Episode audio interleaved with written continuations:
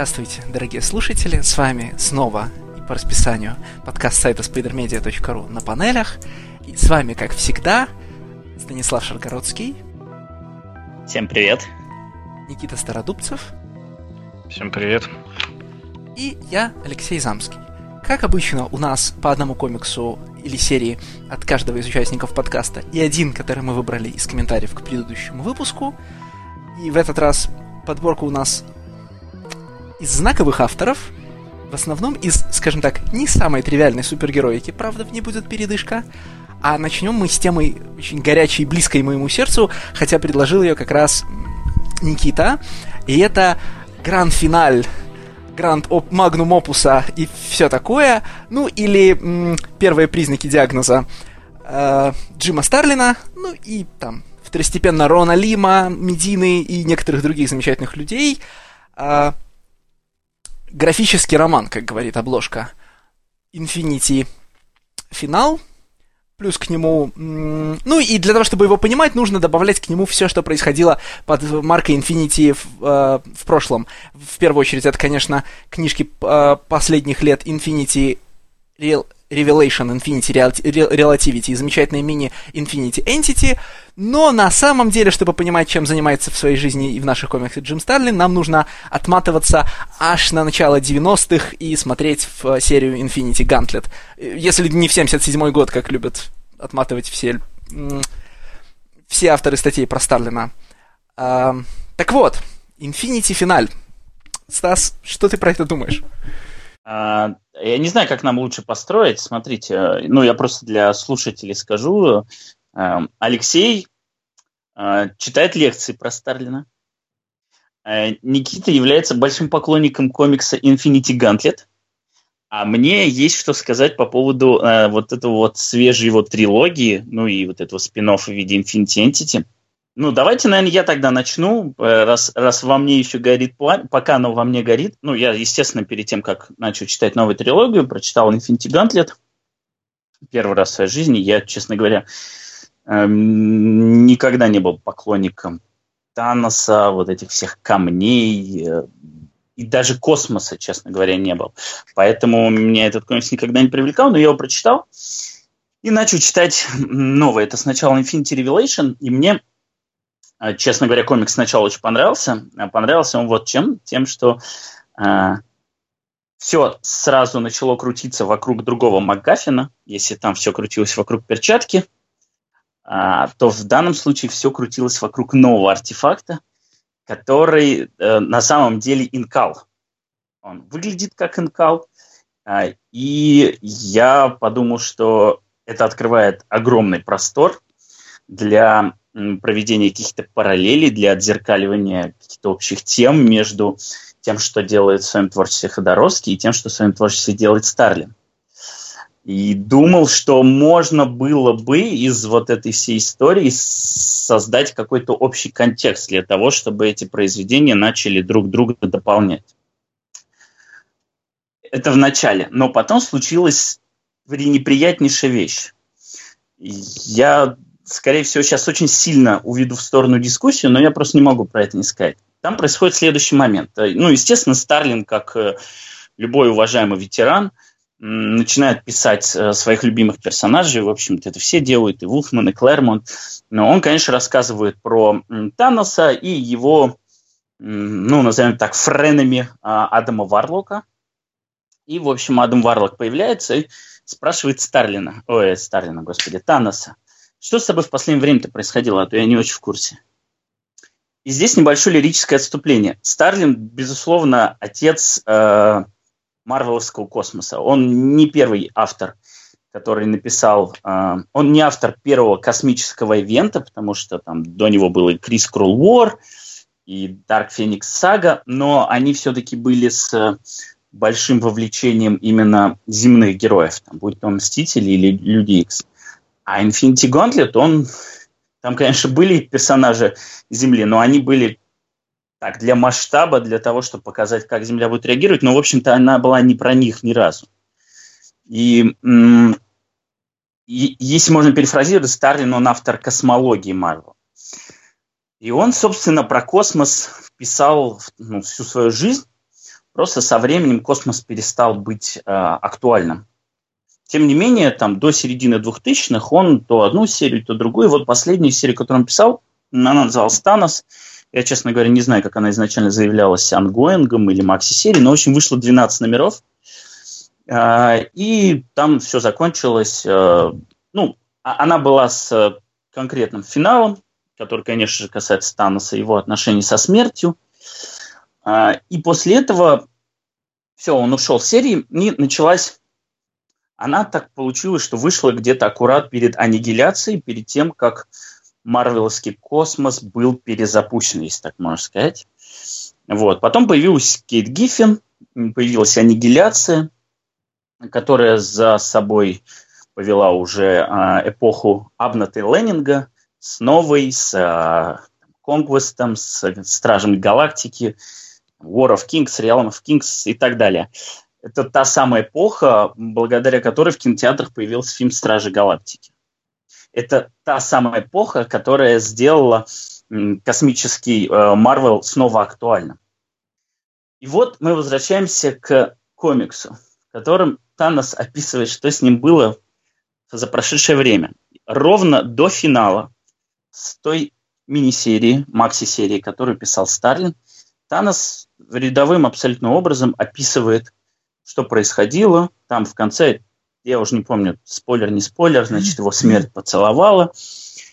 И после этого он приступает к вот этой новой космической эпохе, к которой он никакого отношения не имеет. И он начинает бросаться фразами из серии а дальше я стал вести себя крайне странно и вообще не очень-то характерно для себя. Его Варлок спрашивает, а зачем ты запартнерился с Анихилусом? Это было, в, собственно, в аннигиляции, где он к нему присоединился, но присоединился не совсем на равных правах. Тот говорит, да я, честно говоря, сам не знаю, зачем я это сделал. Я думаю, что только потому, что Анихилус был самым интересным игроком. Но вообще мне как-то вот до всего этого не было дела.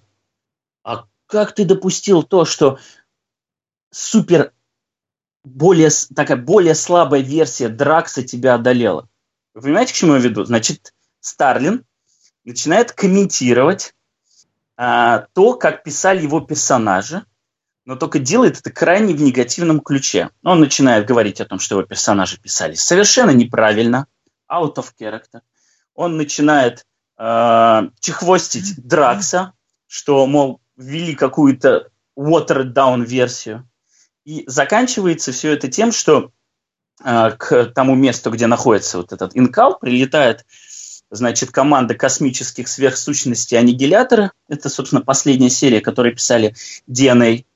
И Танос с ними практически не напрягаясь спокойно разносит. Самое смешное, что э, параллельно с этим происходил другой космический эпик. Тогда же Хикман писал э, весь свой э, всю свою серию с Мстителями. Тогда была история с Инфинити Таносом, с его сыном, Star э, Secret Wars. По этому поводу никаких комментариев он не дает. Потому что я думаю, то он бы с удовольствием эти комментарии дал, но только ну, редактура уже не дала. Подожди, вот, а подожди. Стас, подожди, я перебью тебя, потому что всю да. вот эту линию Хикмана про Таноса, ее, в общем, убрали полностью в ангоинге Таноса, Донни Кейтса как раз, которого мы обсуждали в предыдущем подкасте. Никита, Все, там, до ongoing а, до ongoing а еще далеко. До ongoing а еще далеко. На тот момент э, еще никаких ongoing ов не было. На тот момент у Таноса был этот Black Order, и он очень смешно в этом комиксе присутствует. Нам же нужно показать, что это происходит в настоящем. Значит, эти персонажи Black Order врисовываются там в несколько панелек, но совершенно никакой роли не играют. У них ни слов нет, они просто вот где-то там на заднем плане. И я, честно говоря, очень сильно возмутился. Во-первых, э, насколько это неэтично. Это неэтично было со стороны та, э, Старлина, и это неэтично было со стороны редактуры. Ты работаешь, э, ты, окей, ты придумал персонажа, не вопрос.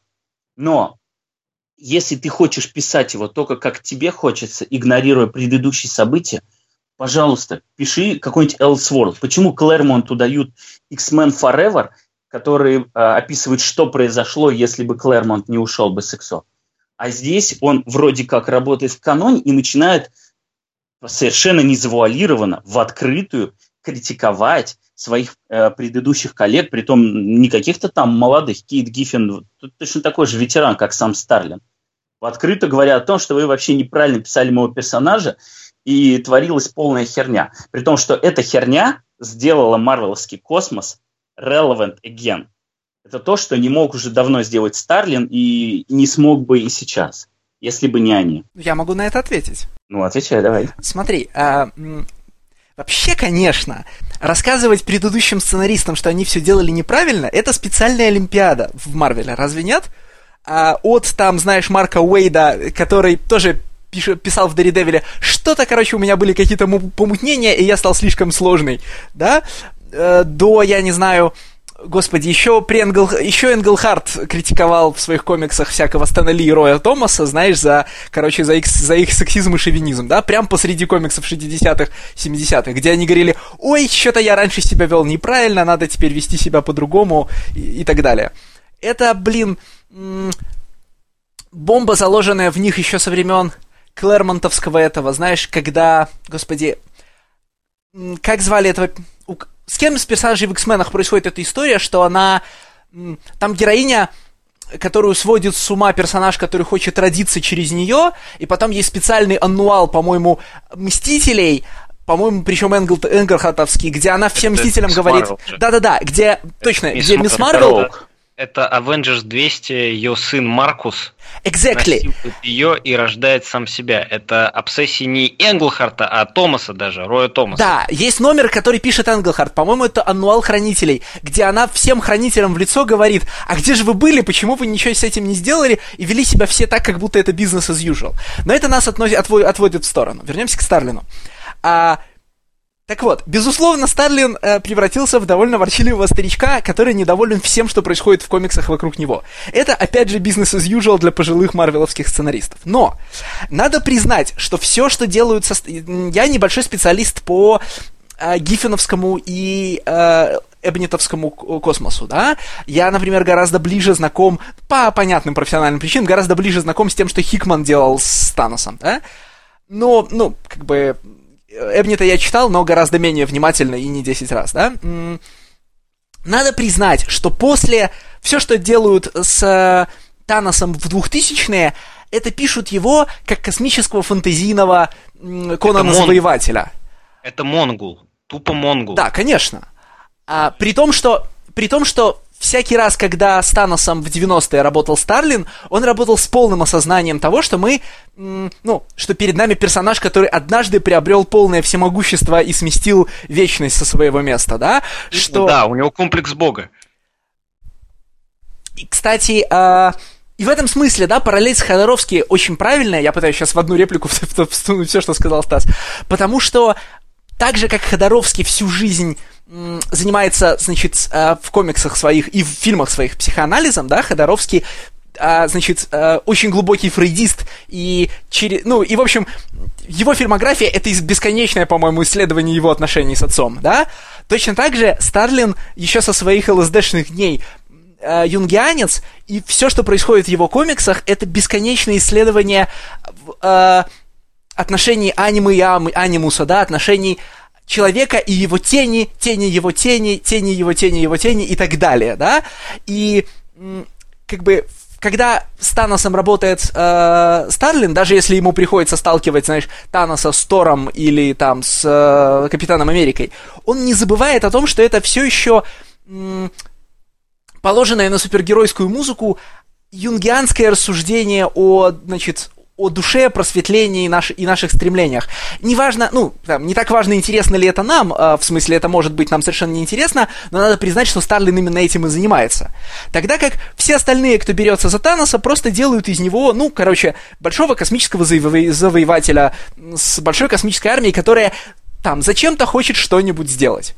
Да, э, что как бы полностью, ну, полностью расходится с э, тем, чем занимается Старлин в историях про Таноса и Адама Варлока. Причем ему же первоначально был гораздо больше интересен Варлок, а потом он переключил свое внимание на Таноса, ну, по понятным причинам. Поэтому боль Сталина в его пересказах, а пересказы он, кстати, делает же в начале, по-моему, каждой серии, она понятна, но дедушка старый, ему все равно. Окей, я просто я не буду сейчас спорить по поводу отображения танца, потому что в аннигиляции он не двумерный злодей, который просто хочет все уничтожить. Я думаю, что Старлина куда больше задело, что в аннигиляции Танос был отодвинут на второй план. И а, вот не. это его но подожди, вот это, вот это его, а, он же самое интересное, он не комментировал потом Танос Императив, который был дальше, и который был больше про Таноса, и где можно было больше про него говорить. У него конкретная обсессия относительно этого сторилайна, и она вырисовывается в том, что второй и третий том его трилогии – это ремейк аннигиляции, потому что он вводит того же самого Анихилуса, того же самого Annihilation Wave и делает это на свой лад. Мне не кажется, что это связано с его обсессией. Мне кажется, что это связано вот с чем. Танос первоначально, Танос 80-х годов, да, символизировал а, предельно эгоистический нигилизм, да, вот, короче, а, как это да, сказать? Там даже в Infinity Gauntlet есть целая страница, где Танос описывается как э, нигилист. Да. Просто как базар. Нигилист там 58 раз говорится в Infinity Конечно, Gauntlet. и его реально. отношения с Варлоком и, э, значит, первоначальной версии Дракса, это, ну, вот философские взаимоотношения, да, просветление материализма и нигилизма, если очень упрощать.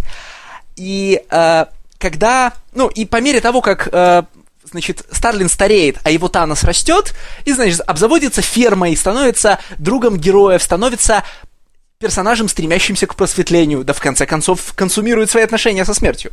А Танос перестает быть фигурой, символизирующей нигилизм, а а в Адаме Варлоке, как в символе мистического просветления, да, эм, Старлин разочаровывается в конечном итоге. Это очень хорошо показано в чем? В, по-моему, собственно, в Infinity в Revelation. В Revelation или в, в Relativity есть эта прекрасная картина с бесконечно умирающимися и воскресающими людьми.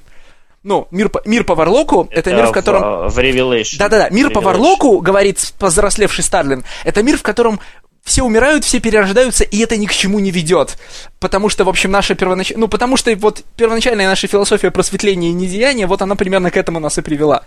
А, и поскольку Старлин, о, Танос перестает быть... Мне нравится, как по очереди оговариваемся, значит, между словами Старлин и Танос.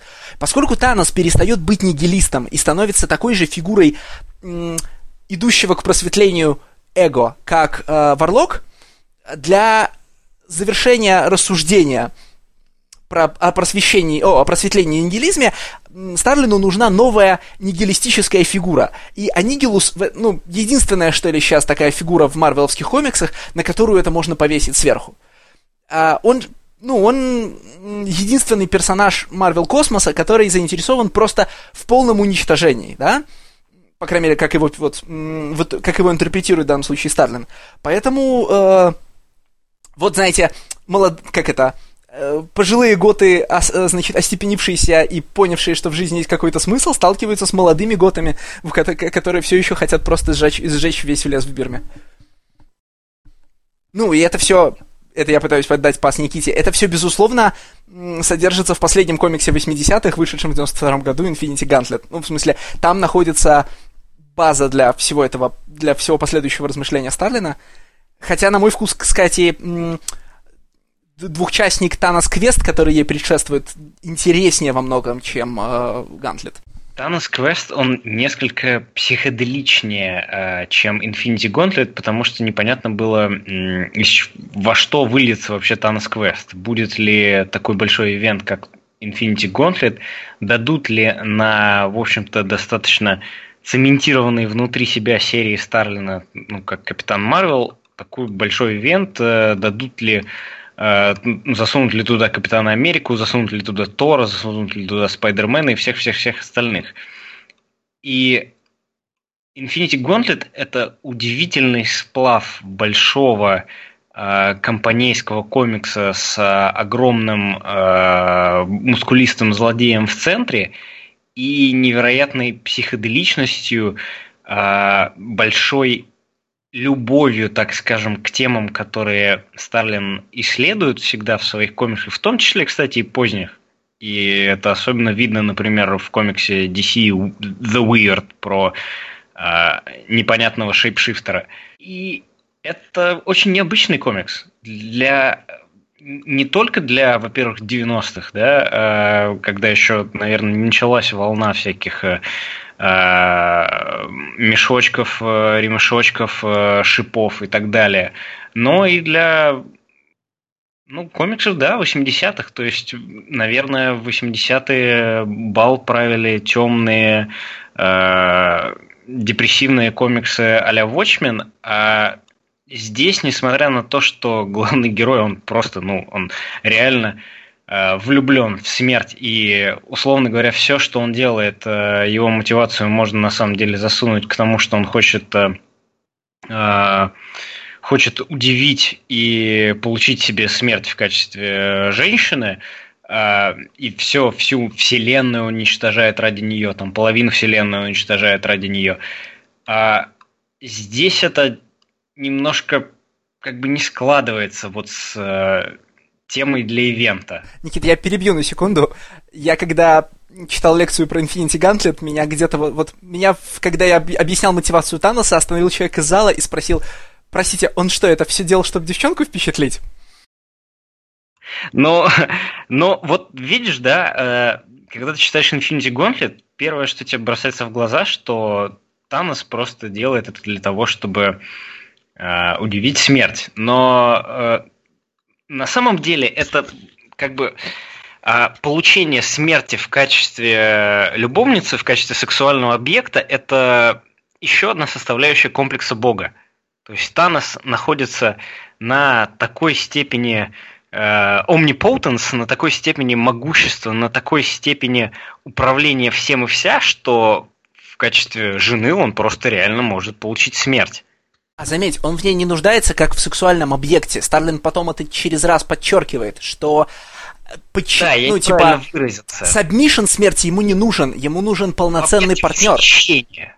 Companionship, да, да, да, companionship. Ему нужен companionship, да. То есть тут нет э, действительно, да, сексуального влечения, а здесь есть э, нужда в компаньоне, и он потом сам создает себе этого компаньона. У меня, как обычно, все очень плохо с датами, но меня очень во время пересчитывания всего этого дела очень вот что позабавило в 92 году, работая с совершенно серебряновечным художником э, Перезом, да, Танос предсказывает, по сути, визуал 94 -го года, вот эти все искаженные, персон... искаженные двойники супергероев, которых Танос посылает на Землю, они же все выглядят как очень 90s герои. Там вот Человек-паук, э, значит, по Макфарлейну, там, значит, э, вот этот двойник Росомахи с длиннющими зубами и когтями, который нарисован вот, ну, в усмерть, как лайфолдовские злодеи, да? И через э, 20 лет Старлин делает примерно то же самое, потому что Infinity Revelation это же такие маленькие старлиновские тайные войны, в смысле хикмановские тайные войны, да? И у него там натурально происходит слияние, э, ну.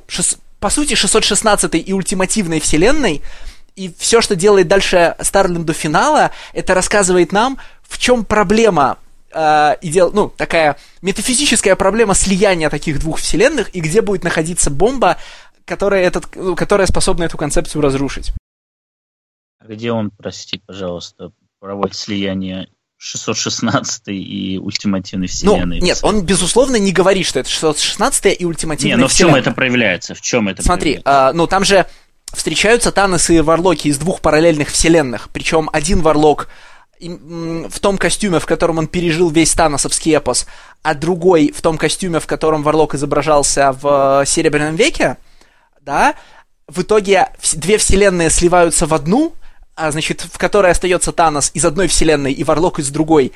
И про, вся проблема в том, что все, значит, большая вселенная не может удержать в себе меньшую, сжатую в пределы Варлока, да, и, ну, и а, вот этот Адам Варлок из параллельной вселенной, которая вся свернулась в него, господи, какой психоделический у нас сегодня подкаст, а, он же, м- как бы сказать, он символизирует наше знание о том, что вселенных было две, и вся, значит, все наше представление о устраненной хронологии, устраненной континьюити, оно сворачивается в эту одну фигуру.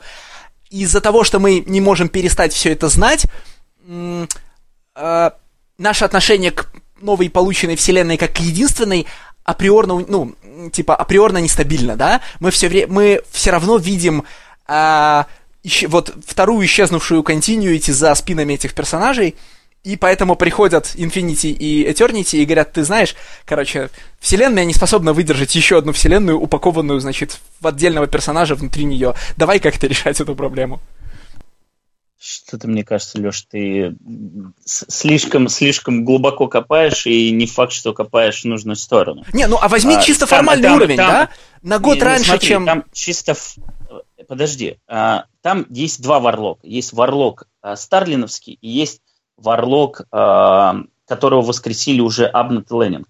Там дизайн с молниями, который Правильно, был заменен. Да, да, да, это да. современный варлок. Да, это, ну, а из, из них двоих-то остается тот, который Старлиновский. Ну, естественно, остается тот, который старлиновский, потому вот. И, конечно же, он перерождается в очередной раз и становится уже, ну да, уже вселенной. То есть это как следующая э, стадия эволюции Варлока. Нет, ну хрен с ним, с моим вчитыванием.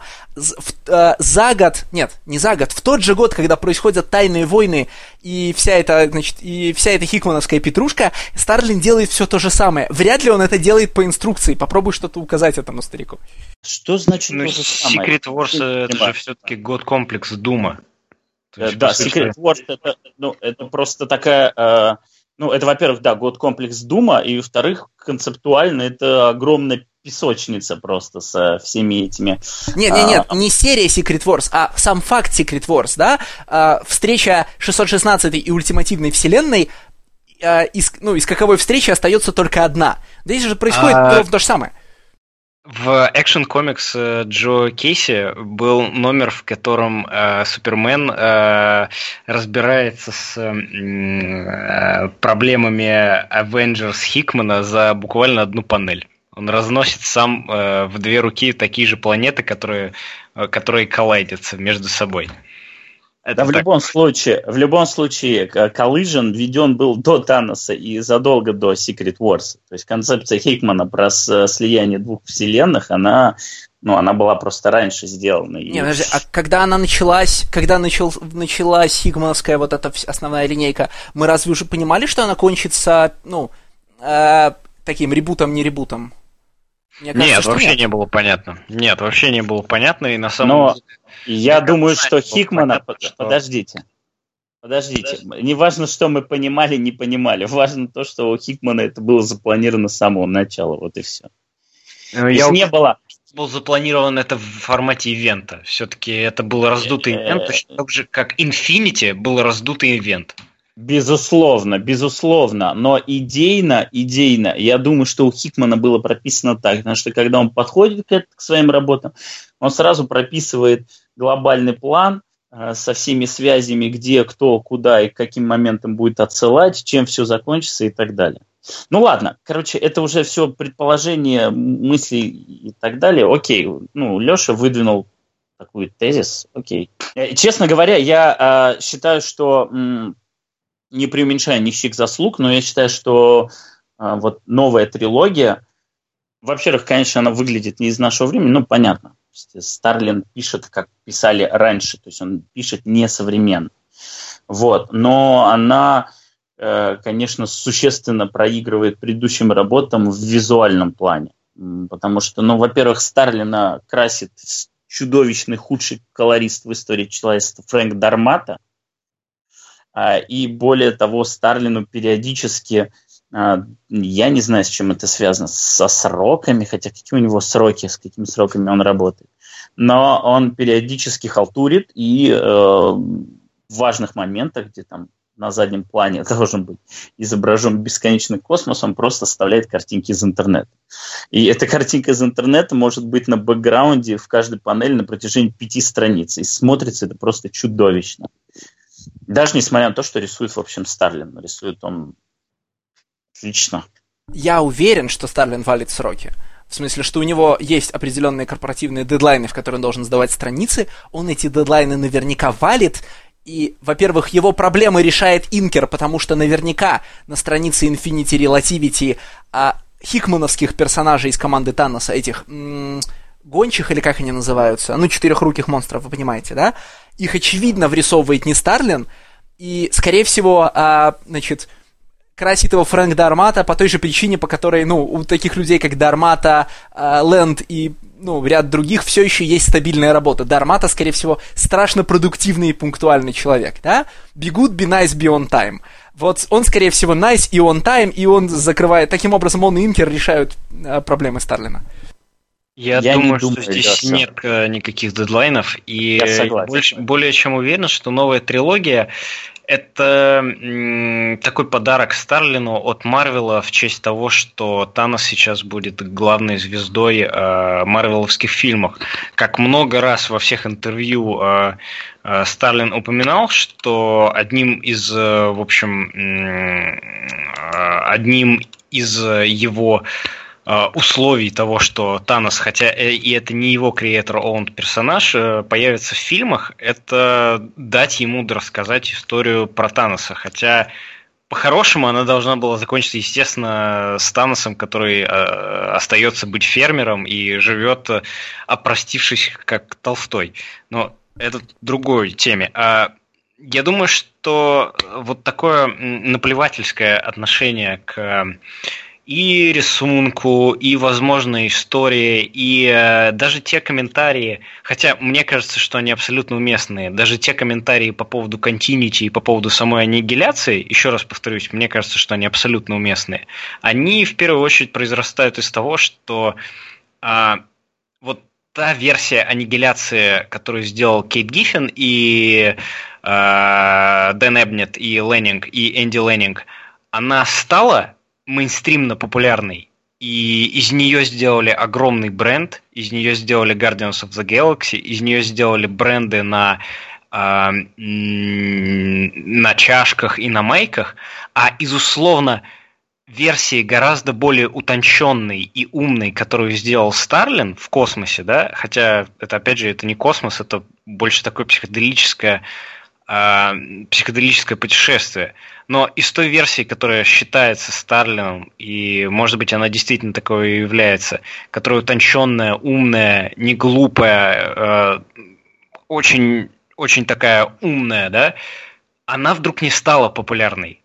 И мне кажется, что здесь у него действительно есть обида, что, условно говоря, версию всего вот этого космического эпика с хаосами, с там инбитвинерами и так далее, со всеми этими космическими entity и борьбой э, двух начал Таноса и Адама Варлока, э, их не взяли вот в эту тему, и она публике так, ну, она, конечно же, это культовая вещь, но из нее не сделали мультимиллиардные фильмы. Она вдруг не получилась такой. А вот из версии Гиффина, который пришел уже на все сделанное, уже на не свое все, вдруг получилось. Ой, я попрошу. А пришел Гиффин на не все сделано. Гиффин пришел и начал с, заново собирать свою аудиторию и заново все рассказывать на все сделанное. Гиффин, Гиффин пришел подожди, и начал по-другому. По-другому, подожди. Гиффин пришел и начал совсем по-другому писать космос. Он начал совсем... У него, кстати, вот Стражи Галактики, о которых э, ты заговорил, это все-таки абнатовские ленинговские вещи. Так я, я, а, говорю, и, я имел в виду... Нет, подожди, это две разные вещи. Две разные вещи. Есть гиффиновская аннигиляция, а есть а, абнаты и ленинговский эпик который уже встал вот этим вот мультимедийным франчайзом. Гиффин написал ровно одну мини-серию, которая на самом деле была лучшим, что был с Марвел Космосом вот за последние черт знает сколько лет. Вот. А, но то, что делал Абнет и Леннинг, Старлин не комментировал. Он комментировал исключительно аннигиляцию. Ну, то есть, да, там был момент, когда он вот этих аннигиляторов, э, вот эту команду там с Гладиатора, Беттера и Билла разнес, но это было так, на буквально пару страниц. Весь его комментарий был именно относительно гиффиновской аннигиляции. Не, ну нельзя говорить, что Старлин не комментирует деятельность Эбнета, Хотя, безусловно, Абнетт и Лэннинг пишут космос так, как дай бог всякому, но они тренировались на Вархаммере, да? Потому да, что... У них там книжек по Вархаммеру. Да, потому что есть же страница в, в, значит, в финальной трилогии, хотя, конечно, она тетралогия, вы Entity все время забываете. Entity самая крутая часть. А, есть же страница, в которой Танос пробуждает старого Дракса в новом, да, где образ Дракса колеблется между его старым и новым дизайном от, от кадра к кадру. Есть же, черт побери, кабак Старлинс, куда Стражи Галактики все время говорят, ну, короче, все завязываем, надо идти к Старлину, да? Постоянно, и это, и это то место, где решаются их проблемы. Леш, э, это не Эбнет и Леннинговские Гардины, это уже Бендисовские. И он их вписывает, потому что он их обязан вписать. Он их вписывает, он их комментирует, но это бендисовские стражи. Это не Абнит и Леннинга. Он по ним ни слова не говорит. Я говорю, Абнит и Леннинг написали Танос Императив. Такое поле для комментариев. Ни слова не было сказано. Fair enough, да, я все время забываю про существование Танос Императив это там, где он возвращается из мертвых? Танос. Да, это после, где Галактус после, Трейн. После Консерверса, да?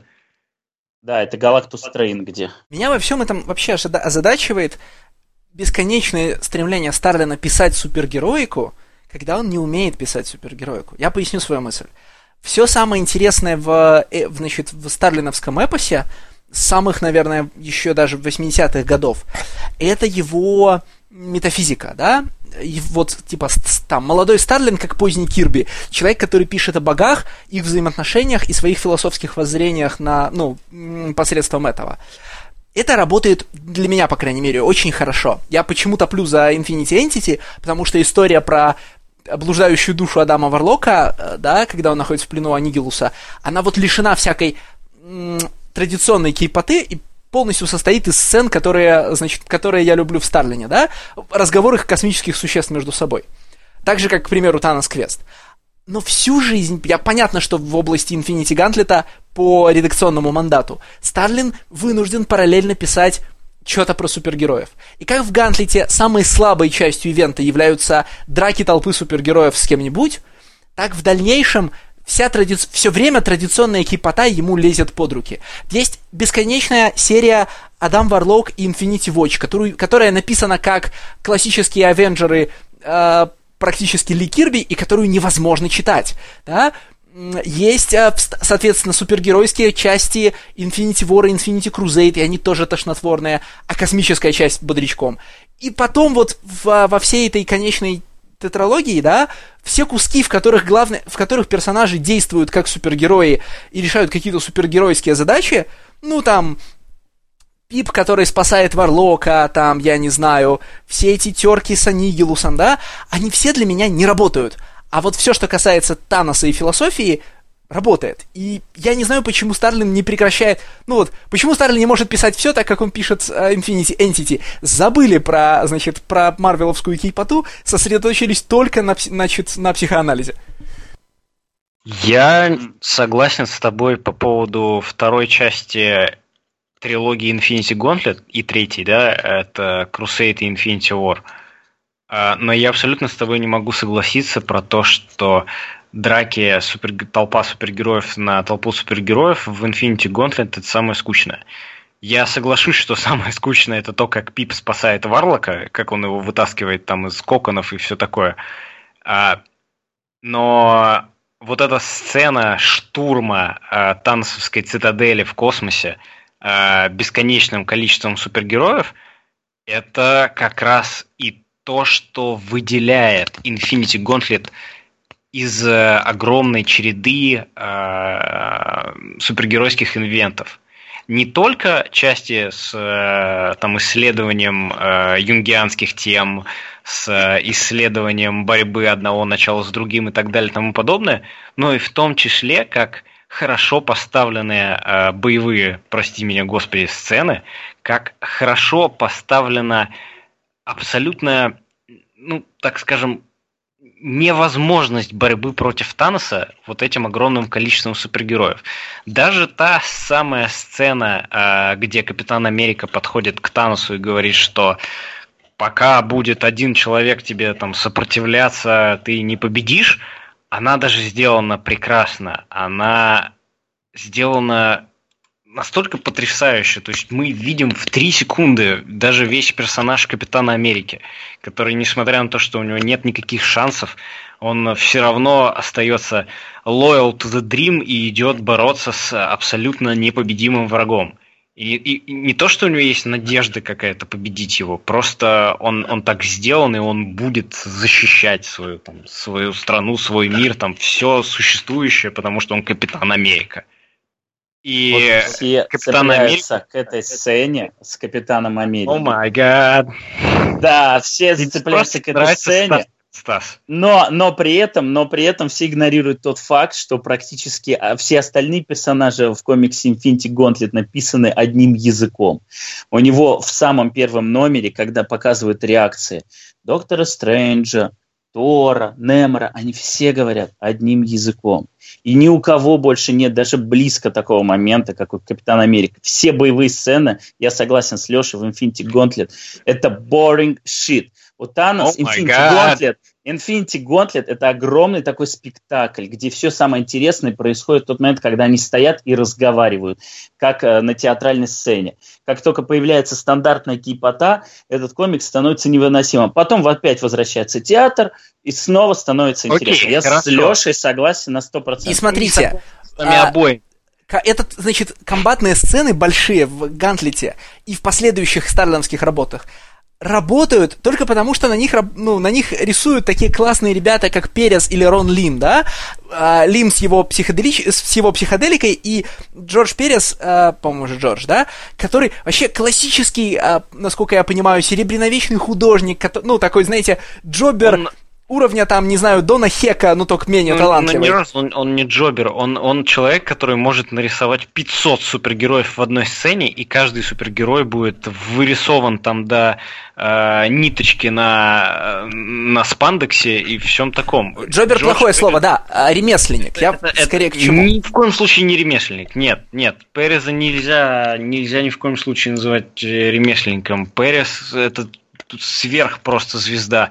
Да, это человек, который определил на многие э, годы хаос-стиль DC, э, потому что, ну, ну, это Тин Титаны, это Wonder Woman, это, прости господи, Crisis on Infinite да? Ну, то есть это огромное, огромное поле работы с Марвом Вульфманом, да, на, на многих, на многих комиксах DC. И он на много лет вперед действительно определил э, стиль э, DC, да, то есть все пытались рисовать как э, Джордж Перес. Но, но, но называть его джобером и ремесленником это нет. Он, он okay. человек, который создал целый стиль в DC. Я попробую то выразить есть, мысль иначе. Да, Смотри. Да, да. Подожди, подожди. Его по важности можно сравнить с э, Рамитой э, старшим. Слушай, я правда очень люблю и Переза, и, например, Курта Свана. Я вообще очень люблю этот стиль. Но этот стиль в, в супергеройских комиксах у нас ассоциируется с uh, It's Square, да? Это абсолютно uh, традиционный ваш, как это, стиль, который читал в комиксах ваш папа. Он в этом смысле, Правильно, он, что... он в этом смысле абсолютно работает для масштабной боевой сцены, да? Но uh, лишает происходящее некоторой толики космизма и безумия. Но он все равно в сто раз лучше, чем то, что Старлин способен сделать с карандашом сам. Старлин странный, и этим его, скажем, ранние работы цепляют глаз, но вот когда мы доползаем до конечной трилогии, где Старлину дают работать самому, и только за ним, ну, как бы мы не знаем, сколько реально за ним исправляет Инкер, да, они гораздо менее интересны в, в, визуальном плане, чем все, что происходит в Infinity Gauntlet. И моя мысль в том, что батальные сцены в Infinity Gauntlet работают не из-за Старлина, да, а из-за того, что они нарисованы как да, вот очень крутая мог... классическая супергероика рукой человека, который прям, ну, э, вот его ночью разбуди, он тебе сделает эталонную крутую классическую супергероику. Да, с этим я не могу 100%, спорить, потому что 100%. да, боевые сцены работают именно из-за Переза. Перес, и, ну, я вообще, я, я, я вот честно говоря, я... удивился комментарием Леши по поводу Переса, потому что Перес это действительно один из арт-титанов двойки, один из э, ну, важнейших художников вообще в, их, в ее истории, и его вклад в том, почему Infinity Gauntlet э, такой значимый, великий, каким он стал, он достаточно большой. Ну, я, в самом деле, очень неудачно выбрал слова. Я пытался как-то развести образ художников вроде Хека, Переза или, или Свана, да, или, кстати, Рамиты, с художниками Перес, с идиосинкратическим стилем, типа Кирби. Перес и Джерри Ордвей это вот два титана DC, которые определили хаос-стиль DC там на, на многие годы вперед, действительно. И э, я согласен абсолютно с тем, э, с той установкой, что боевые сцены работают именно из-за Переза. И я только хотел привести в пример, например, э, схватку с Новой, с э, Ричардом Райдером, когда его э, Танос превращает в маленькие цветные кубики. Это, это работает действительно из-за Переза. Хотя Перес, в общем, не любитель рисовать вот такие вещи, да, он любитель нарисовать огромное панно с тысячей супергероев, и как они все улыбаются, как они все в красочных, красивых костюмах, э, салютуют там и летят э, к солнцу. Вот это Перес. Но он может нарисовать и то, что от него хочет э, Старлин.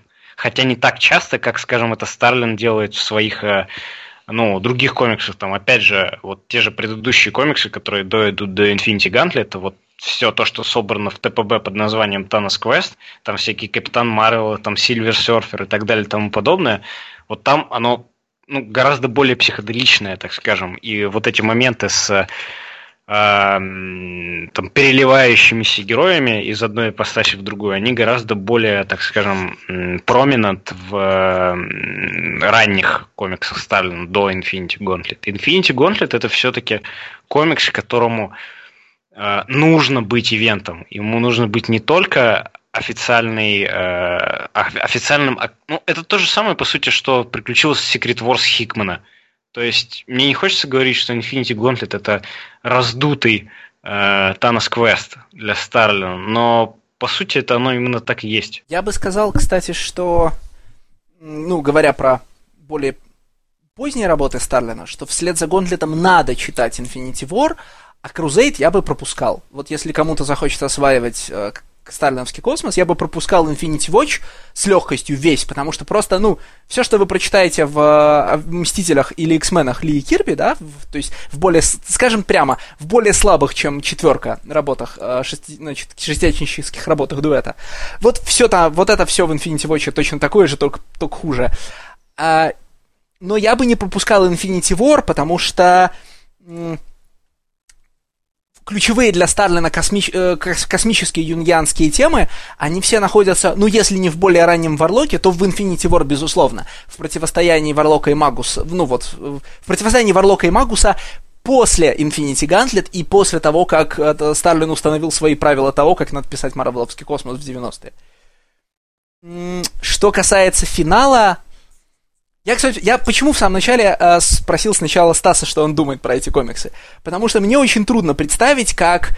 М- ну, что испытывает человек, который читает Старлина 2016 года, э, ну, что ли, впервые, да, с, та, значит, с таким, как у Стаса, опытом начитки, но при этом без специального интереса к, э, значит, ну, к тому, чтобы ему Старлин передал косяк. Я поэтому вообще не понимаю, работает ли для тебя этот комикс, как бы у тебя совсем другие отношения и с Таносом, и с Аннигилусом. Этот комикс работает точно, точно так же, как работают э, э, реально комиксы типа X-Men Forever Claremont. Шуток на таком же самом уровне.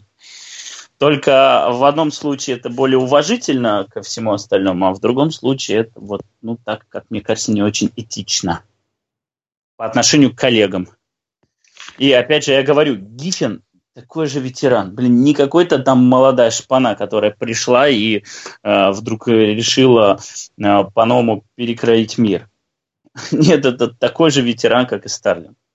Ну, слушай, ну Гиффина никогда не интересовали эм, рассуждения о цель, как это, о, о, о природе сознания и, косми, значит, и э, осознании космоса, да, самое близкое, что я у Гиффина помню вот в, в, этой, в этой области, это, наверное, э, Легион пять лет спустя. Это же Гиффин, правильно?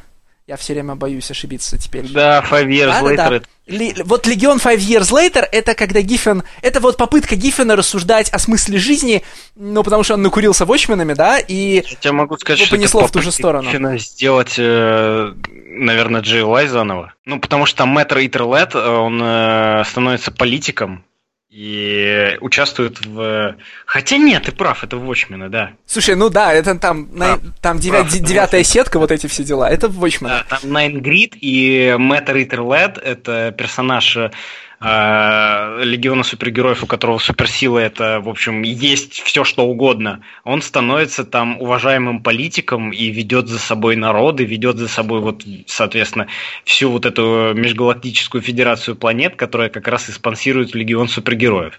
И участвует там в и вот на этой фразе я понял, что это Watchmen, потому что он участвует там в э, абсолютно пропагандистских политических видео о том, как он герой, о том, как он может спасти кого-то, и о том, как э, Our Boys, короче. И я когда это вспомнил, вот прям вот этот Nine Grid, где показывают э, снипеты из его пропагандистских видео Мэтт Риттер Леда, я вспомнил, что в Wildcats Алана Мура э, персонаж, который карлик в Wildcats, я забыл, как его зовут. Ну, который Джон Марлоу. Только не Джон Марлоу. Nevermind, развивай мысль. Да, он, он, он, они, э, короче, в Wildcats Алана Мура, они приезжают вот на эту планету, с которой Зелот, и, в общем, все они. То есть там есть вот эти... Э, одни инопланетяне хорошие, а другие даймониты плохие. И они прилетают на вот эту планету, окей, я, по-моему, она Кхмерия называется, без разницы вообще. Они прилетают на эту планету и понимают, что, в общем, э, даймониты, они давно побеждены, и вот эти кхмеры, они давно победили в этой планете, и вот этого карлика-героя его делают там э, из него политического политического козла отпущения, ну, если так можно выразиться, да, короче, делают из него политика и снимают его в пропагандистских видео о том, как даже несмотря на то, что когда уже война закончилась, он все равно боролся там в бэквотерс, э, на задних там планах земли с деймонитами, все равно боролся за нашу жизнь. И вот Мэтр Риттерлет там снимается в точно таких же пропагандистских видео, которые э, написал этому персонажу Алан Мур. Ребят, мы в начале мы вчера договорились о том, что мы не будем сильно уходить в сторону. А, давайте я просто вот все-таки подведу, ну, какую-то, потому что нам пора закругляться.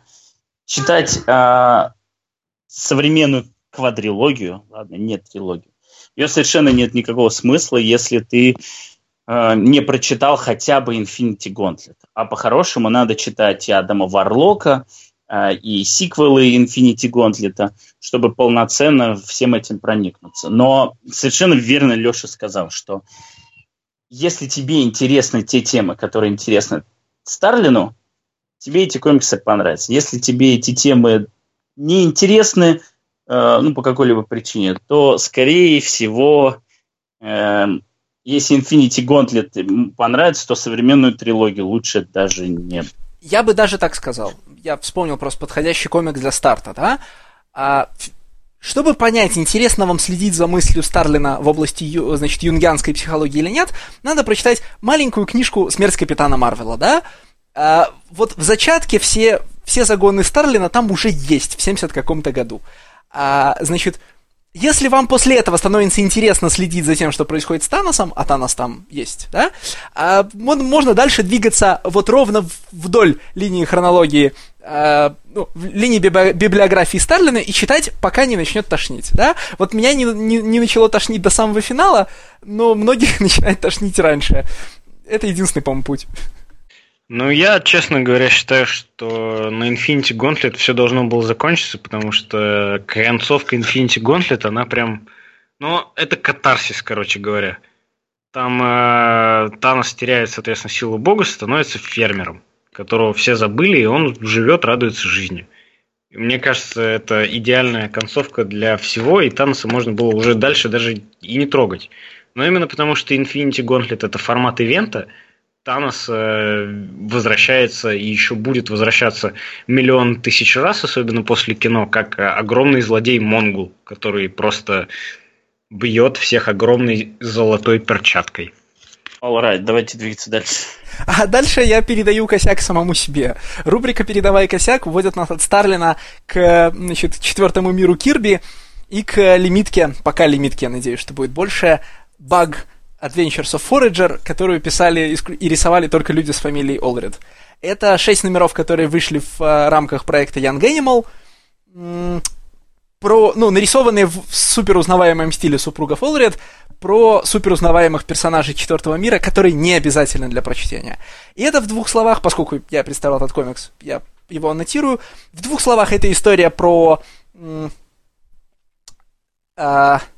муравья в форме человека, который не хо- очень не хочет спасать Вселенную, но попал в, как бы сказать, попал в паттерн, в котором ему необходимо идти дальше от одной падающей доминошки к другой, пока они все не обвалятся, и спасти Вселенную по пути. И как бы он не, отне... как бы он не отнекивался и как бы он не сопротивлялся, он все равно по пути спасет Вселенную и в конце даже увидит Бога.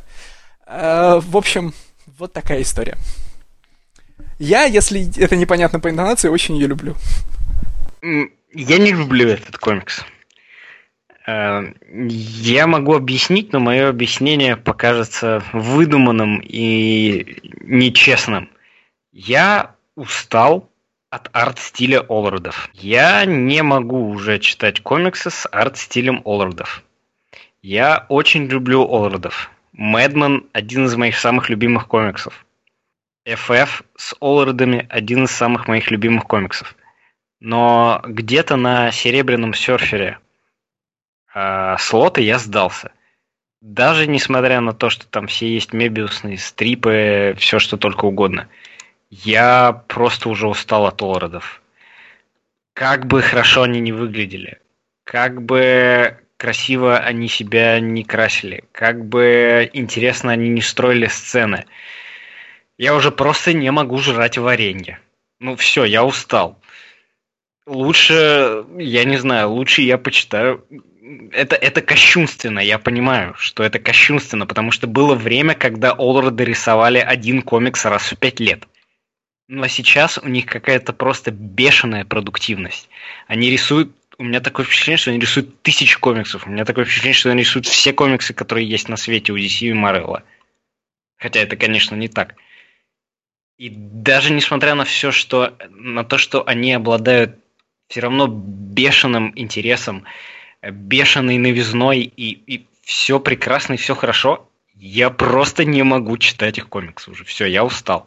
Я, ты знаешь, даже с тобой насчет стиля согласен. Меня, я, я не могу понять, вот я даже когда перечитывал к этому подкасту баг, я не могу понять, они сознательно все лица рисуют одинаковыми в этом комиксе и все фигуры. То есть это какая-то это какой-то посыл, или это какая-то пародия на то, как изображались, э, ну, изображались эти или любые другие персонажи в Серебряном веке. Почему они, гады, все одинаковые? Я их различаю только по костюмам в этом комиксе. Может, так и надо, я не знаю.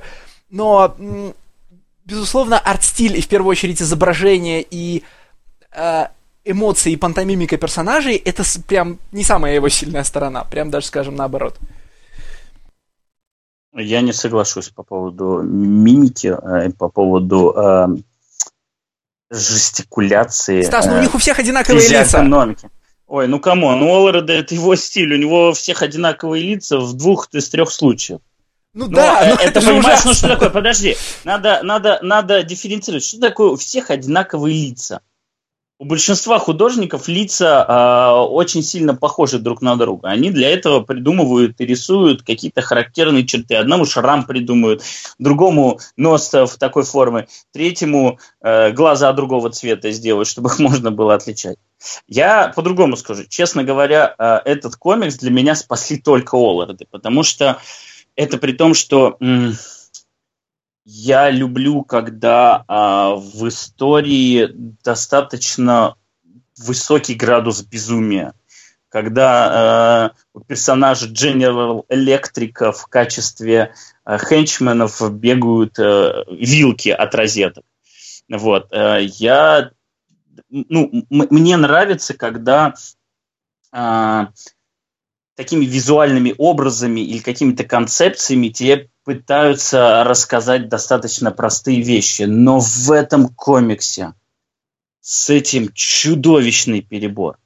Потому что э, настолько он, он концептуально несложный, но он искусственно усложнен и тем самым становится для читателя э, достаточно тяжелым в освоении, э, плюс на это накладывается тот факт, что разбрасывается миллион каких-то разных терминов, которые все созвучены. Я, честно говоря... Стас, можно я тебя перебью? Давай. Это комикс а, амаш работам Кирби в DC. То есть здесь даже есть целый номер про Омака, где впихнуты все восемь номеров Омака в один. Ну, то есть вот эти вот кубы с водой, это большой, большая концовка восьмого номера Омака, которая непонятно должна была как развершиться и никак не смогла развершиться, да? Здесь есть э, большое количество персонажей Кирби, которые, ну, так скажем, мало, ну, не то что малоизвестны, но не обладают такой же доли узнавания, как, э, естественно, Тор, Фантастик Фор и Новые Боги. Это, например... А Сэм... Дедман он писал? Дедман он писал? Кирби. А я не помню, кстати, вот я тебе могу честно сказать. И, и, э, я просто уж, ну, я немного знаю работы Кирби в DC, но я так понял, что здесь все персонажи кирбовские. А... И Дедман, и Лузеры, и Сэндмен, и Омак, само собой. Я не помню насчет Дедмана, честно, вот хоть из головы выпало, но основной кирбивский персонаж, э, если мы говорим про всякую мистику, это, естественно, Этриган. Простите, простите, у меня был выключен микрофон. Конечно, Кирби писал Дедмана. А Дедман все время был в комиксе Джек Кирбис Forever People. Я не помню его там. Ну, like, серьезно, у меня амнибусы четвертого мира стоят вот прямо, я обернулся на полке, но я не помню его там. Вообще. О май гад. Это деменция. Она anyway, поступает. Anyway, э, я просто закончу. Вот когда это каким-то образом м, разбавляется, э, я вот не могу сказать, как этот комикс можно было бы сделать проще для читателей, кроме как э, облегчив и проредив количество терминов, персонажей. Вот Леша говорит, что не обязательно знать четвертый мир и творчество Кирби, но вообще-то этот комикс весь построен на творчестве Кирби. Если ты с ним не знаком, ты приходишь, и на тебя вываливает целую кучу совершенно непонятных персонажей, которые для тебя каким-то образом должны щелкать должны помогать эту историю двигать дальше или э, там описывать, характеризовать какой-то момент. Если ты с этим не знаком, то этот комикс становится жутко тяжелым для вот просто для того, чтобы пробраться, дойти до конца и понять, что он, ну не то что просто как две копейки, но ну достаточно простой, но он поданный максимально сложно и, э, безусловно, с большим уважением к, там, к королю. Я хочу ответить. А, я вспомнил, почему я не помню Дедмана. Почему? Продолжай, Леша. Ты его не помнишь, потому что это не в, не в четвертом мире Forever People, а в том куске, где Кирби пишет про Сэндмана, вот более ранее же, правильно? Экзактамо. Вот, а, значит, так вот, Стас, конечно, уже слышал эту мою мысль, но я ее выскажу для читателей, ну, для слушателей подкаста, потому что это там, одна из моих любимых проповедей в комиксах. Вы помните, как мы в детстве начинали смотреть, как, ну, типа, втягивались в какой-нибудь мультсериал типа X-менов, вот, ну, мультипликационных X-менов. Мы не начинали смотреть его с первой серии, у нас не было такой возможности. Мы обнаруживали его по телеку, когда он шел, и разбирались по пути. Да? И через 2-3 серии нам стало, становилось понятно, как все работает, в некоторых случаях это было попроще, в некоторых случаях посложнее, но так или иначе, а, сериалы нас никогда не заставали, ну, сериалы никогда не ждали нас, они требовали, чтобы мы их догоняли. Ровно по тем же законам супергероика работала до очень позднего момента. И м- супергероика не предназначена вообще для чтения по порядку. Если вы решите сейчас, чтобы, чтобы втянуться в X-менов, начать читать X-менов с номера X-мены первый выпуск, вы умрете по пути. Вы не дотянете даже до Giant Size X-менов. А, Леша, извини, что я тебя на секунду перебиваю, но ты мне э, перед подкастом задал вопрос, э, это не услышали зрители, ты мне задал вопрос, зачем я выбрал тот комикс, и, который я предлагаю, и почему он существует. И вот ответ как раз в той мысли, которую ты сейчас высказываешь. Да, конечно, я, я осознаю это, да. Так вот, и э, при этом мы э, современные, скажем, кириллические читатели супергеройки привыкли к тому, что очень многое в комиксах индексировано и требует ссылки на предыдущую хронологию. Скажем, если мы говорим Танос, это требует от нас 50... Ну, мы можем обратиться к 50 комиксам про Таноса, к 50 комиксам. Если мы говорим Дарксайд, мы можем обратиться к 1000 комиксов про Дарксайда. Мы забываем при этом, что вообще комиксы были рассчитаны на то, чтобы в них втягивались по пути, и поэтому многие вещи в них легко самообъяснимы. А, то есть вот вы открываете первый выпуск Бага, да, там нет ничего про четвертый мир, но там говорят, происходит вечно, типа, а, Орион вечно ненавидит Дарксайда. Может показаться, что вам нужно знать многое о персонажах, об обоих персонажах, изображенных на картинке, но нет. Один из них в красном, второй в темно-фиолетовом, и у него мрачное лицо. Одного из них зовут Орион, то есть я, э, Орион, яркая звезда. Второго из них зовут Темная сторона. И первый из них ненавидит второго. Елки, все понятно, поехали дальше. А, и вот это ощу... и вот на этом ощущении меня забрасывают большим количеством безумных концепций, но на самом деле мне в них все понятно, и я из-под них извлекаю несложную историю про то, что надо мыть руки перед едой и уступать место бабушкам в транспорте. Вот это суть э, кейп, ну, кейпоты, да, суть супергероики. Мы как бы ради вот баг нужен ради того, чтобы воскрешать в себе вот это ощущение. Все очень сложно, но ребенок во мне хочет разобраться, он разберется, и мы поедем дальше. И поэтому там никаких на самом деле странных вопросов не возникает. Персонажа, который повелевает с нами, зовут Сэндман, потому что песочный человек сыплет вам в глаза песком, и вы засыпаете, да? Значит, э, ребят, которых мы встречаем на войне, зовут лузеры. Э, Бог находится за стеной, которая называется стена-источник, да, из которой все происходит. Все, при, все предельно понятно, и ну, все, что вам нужно, это, так сказать, ну вот, расслабиться и плыть по течению. Встречаясь, как правильно заметил Стас, с роботами, у которых на, на голове штепсель от вилки, с значит, с чудовищами во сне, которые выглядят как, ну, которых зовут Шар и Громила, и они выглядят как Шар и Громила, и так далее. И вот э, все это поэтому, по-моему, прекрасно работает. Ровно для вот этого вот ощущения кейп-комиксов как совершенно безумного пространства с огромным количеством странных концепций. Никогда знаете, в кино, например, нас не завалит таким количеством безумных экспериментальных идей, как могут завалить в одном только комиксе. Знаешь, ты так сейчас очень хорошо, в общем, э, объяснил, что это за комикс. Это, по сути, это адаптация всех работ Кирби для детей. Ну, и не только для детей, но и для людей вообще. Ну, да, вообще, ты знаешь, может быть, что даже осознанно для подростков. В конце концов, Young Animal, по идее, это импринт для адаптации старых концепций к молодой аудитории, нет? Я бы сказал, что это импринт для тех, кто вырос на My Chemical Romance. И My Chemical Romance... Слушай, да им-то уже, им уже за 30, нет? Вот тем, кто вырос. Нет, мы всем оставлять это без внимания. My Chemical Romance... О май гад. Импринт Young Animal возглавил Джерард Вей. Это, естественно, бывший вокалист э, миметичной группы My Chemical Romance, на которой выросло полнаселение Америки, и которому сейчас уже по 30-40 по лет после этого My Chemical Romance. И, соответственно, в, в этот же импринт вложены все ценности творчества My Chemical Romance. Потому что из себя уже ничего не вытянешь, когда тебе под 45.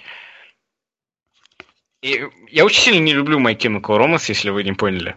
И очень сильно не люблю ту субкультуру и те ценности, которые оно как бы привносит в нашу жизнь. Поэтому я очень не я, люблю. Честно, я, я ничего больше из Young Animal не читал, хотя давно планировал, но этот но, комикс, но... мне кажется, белая ворона в э, импринте Young Animal. Вот Зная это... творчество Джерарда Уэя, этот комикс признать. белая ворона. Я готов признать, что Doom Patrol из Pretty OK.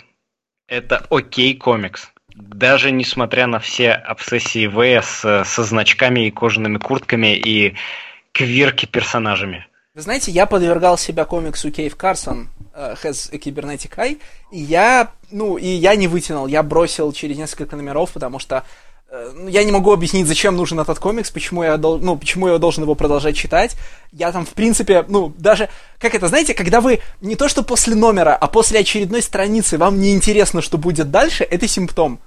А там, ну, натурально, а, целая, лими... целая первая вот ТПБшка, она посвящена тому, что в э, Серебряновечном приключенческом комиксе DC делали за 8 страниц. И вот реально не больше. Только это все рассказано в, сов... в, вот в современной такой манере, которая считается психологизмом, а де-факто является декомпрессией, да? А, то есть, ну, не кинематографической декомпрессией по хитчу, а такой вот, ну, с, с протяжечкой времени, да? вот, значит, внимание, пустая комната, внимание, стол в пустой комнате, персонаж произнес фразу, повисла значительная тишина, вот это все. И я поэтому я не смог читать Кейва Карсона, хотя говорят, он, э, ну, каким-то людям он нравится, у него есть какие-то, по-моему, награды, там, он красивый, наверное, не знаю. Не знаю, мне просто не нравится арт Оеминга, поэтому я не читаю этот комикс. Я не люблю Оеминга вообще. Ну и Бага вы тоже обе не любите, в общем-то. Безотносительно Кирби. Ну, ну как, слушай, ну, ну, ну Олреды все равно превосходные художники. Они невероятно хороши. Но я просто уже подустал от них.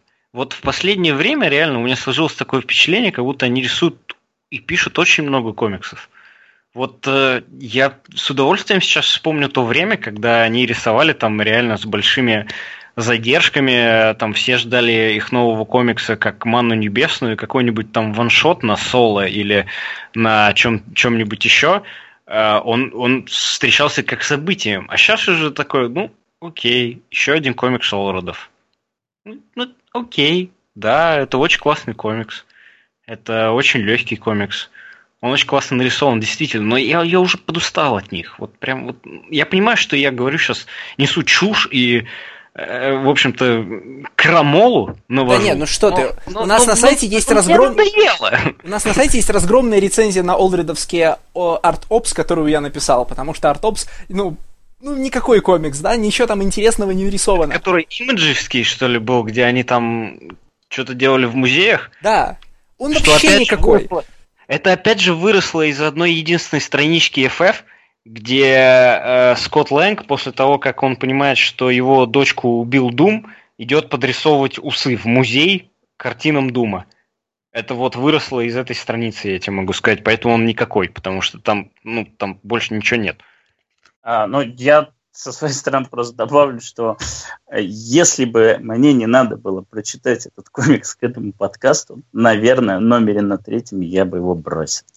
Вот э, мне очень нравится, как вы используете слова «расслабься», «он очень легкий» и прочее. И мне он легким не показался. И не показался не с точки зрения тематик каких-то, а с точки зрения того, что ты действительно не можешь расслабиться. Тебе нужно держать в уме. Э, я только в самом конце понял, серьезно, какое слово обозначает металл, а какое слово обозначает идеальную форму для этого металла? Стоп, стоп, стоп, Стас. Два слова. В твоем лексиконе одинаковые. В твоем лексиконе не было понятий Арихальк и Амфалос до этого комикса? Нет, в моем лексиконе не было понятия Арихальк и Амфалк. Ну, в смысле, да, т- тогда, тогда у читателей есть некоторая проблема, да. То есть, мне казалось, что мы все, ну, типа, что все прочитали, знаешь, полтора полтора рассказа про Конана, столкнулись со словом Арикалькум и, как бы, ну, с тех пор привыкли. Вот. Я ни одного фэнтези э, литературе в жизни не читал. Да что в литературе? Айкаль... Комиксы. Весь, весь Конан перенесен в комиксы блестящими художниками. А, я Конана читал вот только Дархорсовского, и те арки, что читал, там не было ни Арихалька, ни Алхалума, или как они там Ам- Амфалоса. Амфалос. Ну окей, да, в некотором смысле, конечно, баг это такой комикс, комикс под Википедию. Каждый раз встречаешься там. Кто-то, типа, встретил слово Арихальк, проверил в Википедии. Встретил слово, э, я не знаю, этот, как его, э, Дарксайд, проверил в Википедии. Но Википедия не предупредит тебя о том, что в какой-то момент олицетворением смерти будет чувак на красных лыжах.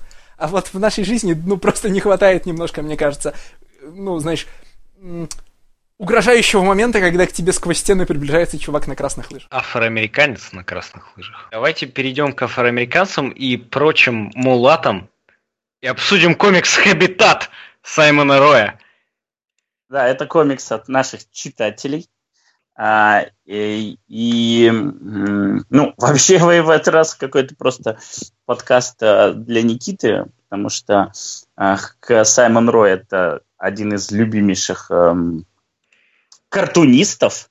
Вот, но я сейчас Какой небольшую вводную. Хотя он картунист сейчас, Стас. Картунист, картунист. Вот, а небольшая вводная. Хабитат – это а, один из сюжетов антологии а, Брэндона Грэма «Айленд», почивший к сожалению.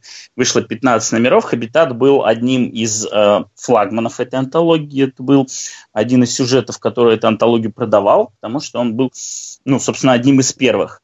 Э, понятно, что антология «Айленд» э, это антология друзей Брэндона Грэма, либо... Неизвестных художников, авторов, которые он хочет представить широкой публике, ну а Саймон Рой один из его главных братюнь, если так можно сказать. Вот. А, собственно, ты, я думаю, что, Никит, ты, наверное, больше всего хочешь сказать про этот комикс. А, это мой любимый комикс 2017 года. Вот э, без шуток. Я специально не читал э, его и комикс э, Малаки Ворда и Ancestor. Да, вот. А, два комикса я не читал, Хабитат и Ancestor. И Ancestor я еще до сих пор не купил. И... Ancestor. Да. Ну, окей, Ancestor. Предок. Окей. А, и вот я наконец-то купил Хабитат, прочитал его, и я могу сказать с полной уверенностью, что это лучший комикс 2017 года, хотя он вышел в 2016. Но это лучший комикс 2017 года, который я прочитал. Именно вот такие комиксы я люблю. Именно все то, что есть в Хабитате, я жду от комиксов. И именно вот это влечет меня к комиксам. Это безумно простая история. Здесь нет э, ну, ничего сложного, ничего непонятного и ничего сверхнового и какого-то ломающего какие-то барьеры, устанавливающего новые стандарты и так далее. Здесь есть э, очень простой конфликт. Здесь есть э, прекрасный рисунок. Здесь есть э, легко понятные и узнаваемые персонажи. И каждый из них разный, и каждый из них может показаться вам э, ну, то, что называется one-dimensional, да, то есть поверхностным, каким-то однобоким, но они в течение истории как-то раскрываются и становятся более интересными и еще более понятными и буквально они раскрываются там за одну, две, три фразы. И это все, что мне нужно от комиксов. Короче говоря, это комикс про э, деградировавших э, космонавтов, которые живут на заросшем хабитате, то есть огромной э, космической станции. Думайте про э, конец Интерстеллара. Вот та огромная сфера, это, наверное, сфера, сфера Дайсона, да? Да, вот, да. Это огромная сфера Дайсона, в которой живут огромное количество людей, но по какой-то причине они деградировали до полу... Э, э, до полукаменного века, так условно говоря, да? То есть они э, становятся каннибалами, они носят на себе заржавевшие, заржавевшую броню охранников этого, этой сферы Дайсона, они э, молятся на 3D-принтеры, у них э, там не разрешается кому-то пользоваться технологией и так далее и тому подобное. И в центре конфликт между несколькими племенами – то есть это племя Хапсек, то есть племя, э, которое берет свои истоки из э, охранников этой космической станции, и племя инженеров, соответственно, механиков, обслуживающего персонала. И, Там больше племен. Ну, Там это... еще медики. Еще, окей, да, но это главный конфликт, в общем, между ними. Соответственно, как этот конфликт разворачивается и как он решается, это, это ну, просто, это это действительно очень классно. Ладно, Никит, тормози. А этот комикс, давай так. Э, этот комикс это же компьютерная игра. А, с ну, это, начала, это Моровин, да. да, да, с самого начала просыпается No Name. No Name. А, он совершенно случайно в первом же своем рейде находит мистический артефакт, который а, важен для всех и всем нужен. И потом начинается, значит, этот сюжет, в рамках которого он а, проносится по всему этому хабитату, по всем лендмаркам, а, принимает, знакомится со всеми а, сторонами конфликта и каждый раз выполняет какие-то квесты. Практически каждая сцена. Ну это... да, это Моровинт. Это, это, это, по-моему, очевидно. Все комиксы Саймона Роя это Моровинт. Нет, я к тому, что для читать это тебе очевидно, а читатель не знает, что комикс Хабитат это компьютерная игра в форме комикс. Не-не-не, смотри. Но, но, подожди, а я при, при этом самое классное, ну, как вот по мне, помимо того, что перечислил Никита, самое классное в этом комиксе, это то, что он непредсказуем. Ты не знаешь, что будет потом, какие потом появятся персонажи, какие персонажи будут использованы, не использованы, куда дальше пойдет герой, и вообще, что в конечном итоге произойдет. Потому что вот ты сейчас с легкой руки проспойлерил, что это космическая станция, на которой все деградировали. Это, а, это же понятно с первого, просто с первого кадра. Серьезно? Ну да. Ну, ну блин, это комикс, он, он просто как э, три копейки.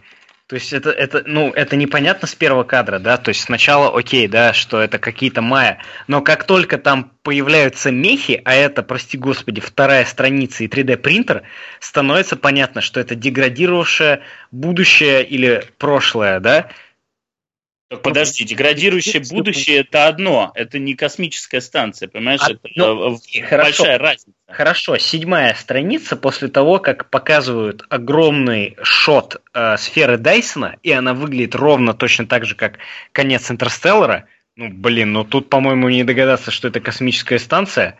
Ну, нужно, в общем, постараться. Не, ну стойте, там действительно на седьмой, что ли, странице показывают, это же на седьмой странице, да, вот пейзаж, и он загибается по кругу, и видна ось. Ну, тут как бы, безусловно, это сфера Дайсона, это прям гадалки не ходи. Никуда не, не, невозможно пойти, да. То есть, окей, это деградация. Сначала можно подумать, что это какой-нибудь постапокалипсис в Южной Америке, да, потому что есть ходаки, есть какие-то э, похожие на ацтеков и инку вот эти площади заросшие, окей, да, но после того, как показывают сферу Дайсона, а ее показывают практически сразу, ну тут уж, блин, ну, никуда не деться. Я вот прямо сейчас его листаю просто, и э, надо сказать, что в бумаге он смотрится гораздо лучше, чем в скане. Я просто сравниваю сейчас и digital версию, и сворованный скан, и книжку, и, в общем, в книжке цветопередача, по-моему, как-то получше. Не, ну это же вечная история Могу быть неправ. Ну, в смысле, что вечная я... история отраженного света и пропущенного света. Ну, в смысле, безусловно, я не цветопередачи всегда я... по-разному выглядят. Я, я не физик, к сожалению, поэтому не могу сказать. Но я думаю, что часть в этом это ну, исключительно потому, что я супер байест. То есть э, я в любом случае буду любить комикс Саймона Роя. Я, правда, пока не могу определиться, что мне больше нравится, Тайгер Ланг или Хабитат. Наверное, все-таки Тайгер Ланг, потому что он без примесей sci-fi.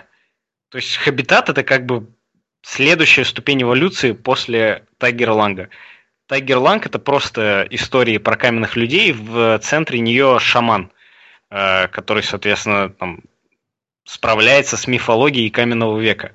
А Хабитат это каменные люди, которые ну, деградировали, то есть современные или в будущем нам люди, которые деградировали до такой степени, что превратились в э, каменный век там с какими-то божественными артефактами в виде роботов, в виде мехов, в виде 3D принтеров и фазеров из э, Стартрека. Кстати, Саймон Рой большой фанат Стартрека. Это тоже надо указать. Э, так, слушай, безусловно, безусловно, мир Хабитата – это мир деградировавшей э, стартрековской орбитальной станции. Это там же ну, это буквально так, там, там же в обрывках их униформы видно, что это старая старфлитовская униформа. Да, да, да, ты прав абсолютно. О май гад. Я, люблю этот комикс с каждой секундой все больше. Я хотел, кстати, сказать про Тайгерланг. Дело в том, что вот меня подсадили на Тайгерланг, безусловно, присутствующие в процессе составления Мастрида Медии. И точно так же, как Тайгерланг, когда я его читал к Мастриду, открыл для меня, зачем существуют приключенческие комиксы, Хабитат — вот на какую мысль меня навел. Я вообще небольшой любитель космической фантастики, да, вот, знаете, звездолетов, сфердайсона, роботов и прочего. И мне всегда казалось, что э, фантастические книжки, в смысле романы, да, лучше, чем фантастические комиксы, потому что э, в них больше пространства для раз, раскрытия научно-фантастических идей, ну, размышлений, что ли, да. Я в какой-то степени, ну, знаете, сопоставлял мысленно, не знаю, Десцендера с э, там, валиантовским раем, ну вот все, что, вот то, что мне сейчас не, не Дестендера, простите, это я сейчас на полку смотрю, сопоставлял, скажем, валиантовский рай с э, романами Азимова, и романы Азимова неудивительным образом выигрывали. Но, открыв «Хабитат» Саймона Роя, я вдруг понял, что а, комикс обладает удивительной способностью за очень короткое время, за очень минимальное количество средств передать мне э, все, что мне нужно знать о мире и погрузить меня в этот мир, показать мне его. Невозможно в романе без картинок описать, э, знаете, ну, вот, например, описать какие-то концепции фантастического мира, чтобы я одновременно воспринял их как мифологические и фантастические, чтобы я узнал за этим ходячим э, островом на ножках э, робота, а потом, на, а потом обратно за роботом снова увидел его так, как его видят жители этого мира, в качестве ходячего ну, острова на ножках, да? Способность моя ви- узнавать визуальные образы, не объясняя их для себя – ну, способность любого читателя, да, она дает удивительное пространство для фантастики в комиксах, когда м- то, что мы видим, становится не... Как сейчас, как бы это сказать? В общем, нам понятно то, что мы видим, понятно, как это все живет, устроено и работает, и при этом нам никто этого не объяснял, а, не разжевывал и не, ну, что ли, не разрушал загадку за этим всем стоящую, да? в Хабитате практически ничего не объясняется и не нужно. Точно так же, как в Тайгер Ланге не, не рассказывается, ну, нет никакой экспозиции про то, как этот мир устроен, мы просто живем в, в нем вместе с героем, просто сразу присутствуем. И это удивительное э, для меня новое открытие о фантастике в комиксах, да, о способности не, не рефлексированно присутствовать в мире. Леш, здесь все очень просто. А, книжно-литературная фантастика, она работает только тогда лучше любого визуального, э, любой визуальной сферы искусства, когда воображение автора э, лучше ну, или совпадает с твоим. То есть ты за его описаниями можешь увидеть ту же самую картину, которую он строил себе в голове, когда писал эту книжку. И вот э, с немногими авторами фантастики и фэнтези это работает. Поэтому, когда за дело берется человек, у которого с воображением гораздо лучше, чем у тебя самого, да, который может какие-то обыденные концепты и вещи обыграть визуально таким образом, что да, тебе действительно сразу становится все понятно, тебе действительно становится сразу, ты действительно погружаешься в мир, прости господи, да, действительно построение вселенной это сильная сторона, потому что такое впечатление, как будто тебе не нудно выдают вот эти вот лорные заметочки, а ты все сразу, ты как рыба в воде, ты все понимаешь, вот тебе хочется вот там побегать, хочется там, я не знаю, побродить по этим джунглям, побегать от каннибалов, поездить на этих мехах, посмотреть на непонятные артефакты и так далее и тому подобное. Это работает в сотни раз лучше. И любой визуаль, любая визуальная сфера искусства, где берутся просто какие-то замшелые, застарелые концепты Стартрека 89 -го года, э, ну, это, естественно, The New Generation, да? Ну, то есть вот э, я хочу объяснить, э, вот, Лёш, ты же смотрел Стартрек наверняка, ТНЖ? Ну, конечно. Вот э, когда они прилетают на какую-нибудь неизвестную планету, э, тебе не хочется выключить этот сериал.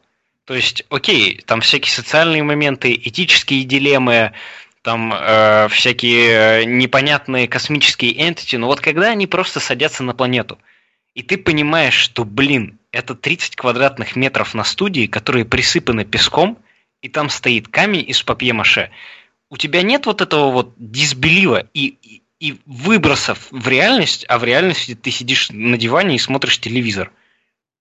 Вот у меня есть. Никита, у меня к тебе есть э, ответ, который станет постепенно превращается, по-моему, в э, затянувшуюся шутку в подкасте. Э, ну, я тебе отвечу, доктор кто? В том смысле, что после того, как ну, ты посмотрел... Ну, это Нет, ну, чувак, не понимаешь, у ТНЖ бюджет в 10 раз больше, чем у любой BBC-шной серии. После того, как ты два раза увидел картонную ну, после того, как ты два раза увидел на BBC картонную крысу, понимаешь, и пластилиновую гигантскую, и пластилиновых динозавров, а, как бы, ты уже не удивляешься никакому, не то что ТНЖ, ты даже не удивляешься дизайном в Original Series. В смысле, это все очень... В ТНЖ очень хорошие спецэффекты на, на, на фоне того, что делают В том-то и дело, что нет. То есть там окей, там окейные компьютерные э, корабли, которые еще как-то не постарели. Но вот именно декорации костюмы и то, что называется сетс, это, это, это же ужасно просто. Это, это, же, это же невозможно.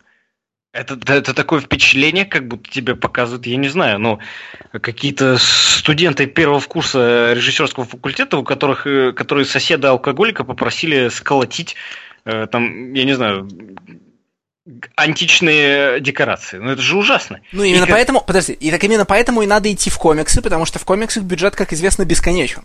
Вот, я только хотел к этому подвести. Как раз про это говорят многие художники, что в кино тобой спецэффекты уже воспринимаются как данность, да, ну то есть когда тот же самый Танос в трейлере там разносит миллион, миллиарды компьютерных айронменов, тебе как, ну, разносит и разносит, окей. Да, это стоило миллиард долларов, может быть, эти деньги лучше стоило отправить там на изобретение лекарства против рака, но окей. Но когда в комиксах ты это видишь, когда ты видишь э, все вот эти космические заросшие э, общежития, когда ты видишь эти punch карты, когда ты видишь эти застарелые, застарелую броню, ну, ты не будешь этого оценивать так, как ты бы оценил это, например, в кино. То есть, ну, не все же оценили э, декорации Мэд Макса, да? Хотя там, в общем-то, все с костюмами и с декорациями, все прекрасно. Но это не главный selling point в итоге для публики общий. Но проблема в том, что... Не проблема, но я пытаюсь как-то проблематизировать происходящее. Проблема в том, что...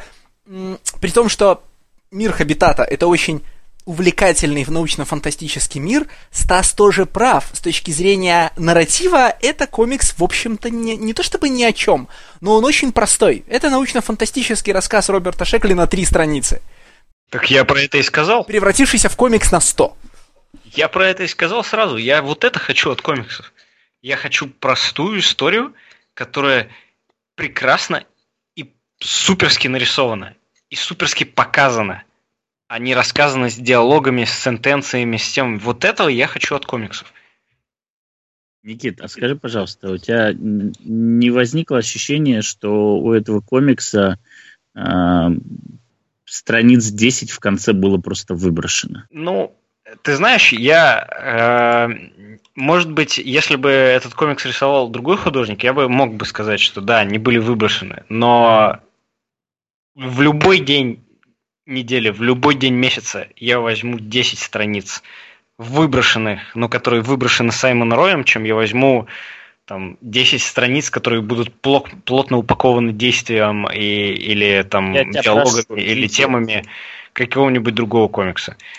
Я тебя прошу, речь не об этом, не о Саймоне Рое и страницах, нарисованных им а в том, насколько резко этот комикс обрывается. Просто в Тайгерланге ни в одной из вот этих мелких историй, которые есть в Тайгерланге, нету ничего подобного. Потому что там, во-первых, другая форма, там все ну, истории... Ну, Тайгерланг это все-таки тоже, это комикс для аннотации, но это комикс для Dark Horse Presents. То есть э, Тайгерланг изначально да. должен был стать, э, ну, так скажем, каждономерной антологией в э, Dark Horse Presents. Здесь да, я согласен, да, что он обрывается. Да, okay. я согласен. Слушайте, ну у него ведь и в середине есть проблемы с ритмом, но это если мы придираемся, но они очевидно связаны с тем, что он антологический, да? Типа нужно вставить x страниц в каждую часть, и поэтому где-то он будет потеснее, где-то пошире. Разве нет? Не знаю, я там, там этот комикс не то, что он спотыкается, но э, он немножечко тормозится только на последних страницах, которые должны завершать каждый кусок антологии. Какой-нибудь грандиозный, вот тот, та самая восьмая страница, какой-нибудь грандиозный э, кадр на всю страницу. Ну, клифхангер. Да, и после этого все идет как и было. Ну, то есть, вот, ну, это, это очевидно. То есть, понятно, что если бы это делалось бы сразу в форме э, граф э, романа, то, конечно, этих страниц бы не было. Они бы совершенно по-другому стались. Но в целом, именно по тому, как э, развиваются все остальные страницы каждого куска, я не заметил, честно, какого-то особого провисания. По-моему, все очень равномерно и плавно идет. Хороший, в общем, комикс. Но не то, что не очень сложный, но хороший, да. Прекрасно. Едем дальше? Да? Да, давай заключаться. Э, заканчиваем моим комиксом. Э, кстати, так уж совпало, что его тоже предложили читатели, но и мне даже Леша предложил, говорит, давай, раз уж э, и ты, и они предложили, что возьмем их, а ты предложишь что-нибудь другое. Нет, я остаюсь при своем. Это комикс X-Men Grand Design, это Пискара. В общем, я не знаю, если кто читал новости с анонсом этого комикса, даже у нас на сайте, я ее сам писал. Но, в общем, в двух словах, это Пискар, это картунист, который известен а, своей большой хроникой хип-хопа, которая называется Hip-Hop Family 3, в которой он, собственно, рассказывает историю хип-хопа, основных течений там и так далее. Вот. А, и Эд Пискар э, является, собственно, тот человек, который рос на комиксах про Людей Икс, как и, кстати, очень многие а, авторы его поколения. И это, конечно, тема для отдельной дискуссии, но, а, скажем так, современным поклонникам людям Икс очень повезло, потому что многие знаковые авторы хотели бы поработать с этим персонажем, именно потому что они росли на них. А, через 10 лет людей, которые хотят поработать над людьми X, будет намного меньше. Вот Эд Пискар, он как раз такой, и он как-то раз написал, он сам говорит, что э, после того, как он получил Айзнер за э, второй том Hip Hop Family 3, он был на вершине мира, чувствовал себя очень самоуверенным и написал шутливый, но достаточно наглый твит о том, что Marvel, э, в общем, я готов рассказать всю историю Людей X на 240 страниц, и типа, если ты за, ты знаешь, где меня искать. В таком духе. Вот. А прошло какое-то время, а Алонсо к ним пришел, говорит, давай пич, он сделал пич, и в итоге появился этот проект, который делает то же самое, что Hip Hop Family 3, это в очень компактной форме пересказывается хроника, только в данном случае не хип-хопа, а хроника людей X, только э, она рассказывается таким образом, что не возникает никаких противоречий. То есть э, все ребуты, э, господи, Редконы. какое слово? Редконы, да, все редконы, они все сглаживаются, они все отсутствуют. И этот комикс рассказывает одну большую историю, как если бы Люди Икс с э, ликирбевских времен по м, финал э, саги Клэрмонта, начало 90-х, то есть как если бы все 30 лет писал один человек и рассказывал одну большую историю. А она закончится на уходе Клэрмонта? По плану. Да, она закончится 280-м, там 280 с каким-то номером Людей X, да. Меня потому что прям, э, это я не могу сдержать себе, меня прям поразило то, что первые два выпуска, половина всего, что будет делать Пискарт, да, целиком посвящена тому, о чем обычно, ну, говорят, знаешь, в, в масштабах абзаца.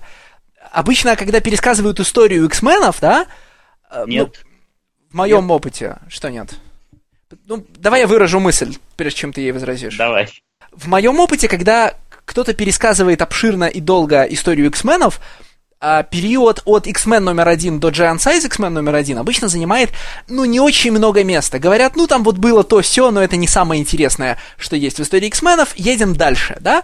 И очень много потом времени занимает рассказ про Клэрмонтовский эпик, и потом люди, ну, и потом, понятно, ко всему, что произошло после Клэрмонта, что, конечно, менее интересно обычно для меня, но вот всякие, знаете, X-форсы, I don't know, там всякие House of M, короче, новейшая, новая и новейшая история. И я думал, что Пискар поступит так же, и через а, не самые прям вдохновенные комиксы Ли, а, Ли Кирби X-мены, ну, проедет по проедет по-быстрому, потому что там, там много странных вещей, скучных вещей. А тут он прям сфокусирован именно на них.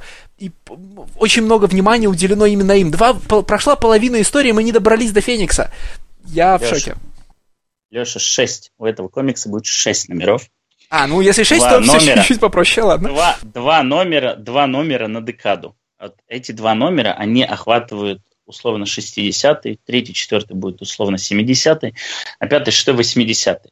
По поводу того, э, что это все укладывается в один абзац, не совсем. Первый номер – это все флешбеки, которых миллион в комиксах про Людей Икс. Это оригины э, всех персонажей, которые существовали в Marvel комиксах до э, того, как появилась фантастическая четверка. Это то, что обычно э, присутствует в каждой серии и каким-то образом там сценами вставляется, да, это Origin Магнета, там Origin... Кстати, Росомахи Origin особо-то и не было, потому что он будет попозже. Это Origin Ксавье и, собственно, то, как собиралась а, пятерка X-менов. И первый номер заканчивается тем, что мы наконец-то подходим к тому, с чего начинался X-Men э, Ли Кирби. А второй, да, это вот 60-й, это, собственно, первый ongoing, это 60 с чем-то номеров, рассказанные за 40 страниц. Но это тот период, который не принято часто вспоминать, но это часть истории Люди Икс, там, хочешь ты этого или нет. И, ну, она очень упакована, что 60 номеров, упаковано 40 страниц. Come on. Мало того, что она упакована, а, понимаешь, вот количество retcon ов, связанных с... Да, если взять первый выпуск, количество retcon ов, связанных с тем, что происходит до официальной истории X-менов, то, что переписывает э, всякие, ну, origin ы и вставляет штуки в начало, она ведь такая...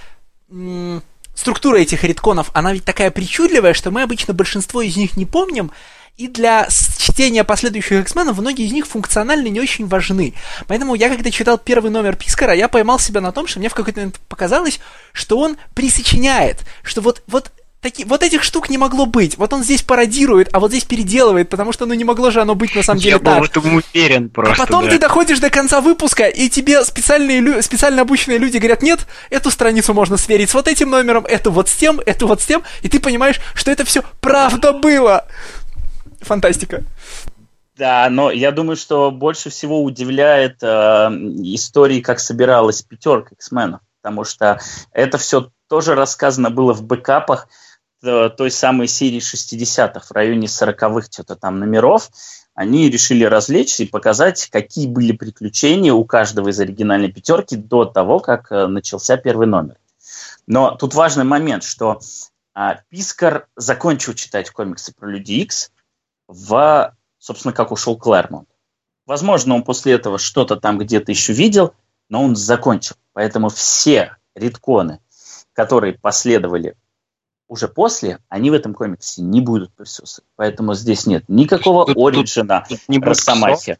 Не будет. Какой Ксорн? Да Ксорна не дойдет. Я тебе объясняю, что все закончится э, сюжетом, с, э, который, с комиксом, который продался за 8 миллионов сюжетом с Ли, Клэрмонтом и Магнета.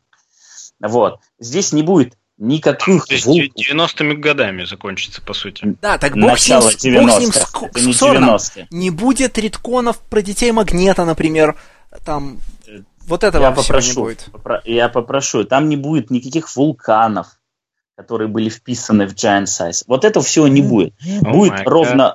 Будет ровно то, что было до э, что было канонично на момент ухода Клэрмонта оттуда. То вот когда Клэрмонт ушел и золотая эпоха людей закончилась, вот все, что было канонично на тот момент, оно будет в этом комиксе. И, и действительно э, есть... Э, я, честно, вот прям покадрово не читал все эти аннотации, потому что почти все кадры узнавал, но некоторые вещи, они, я думаю, что немножечко рихтовались для того, чтобы это все-таки была одна история.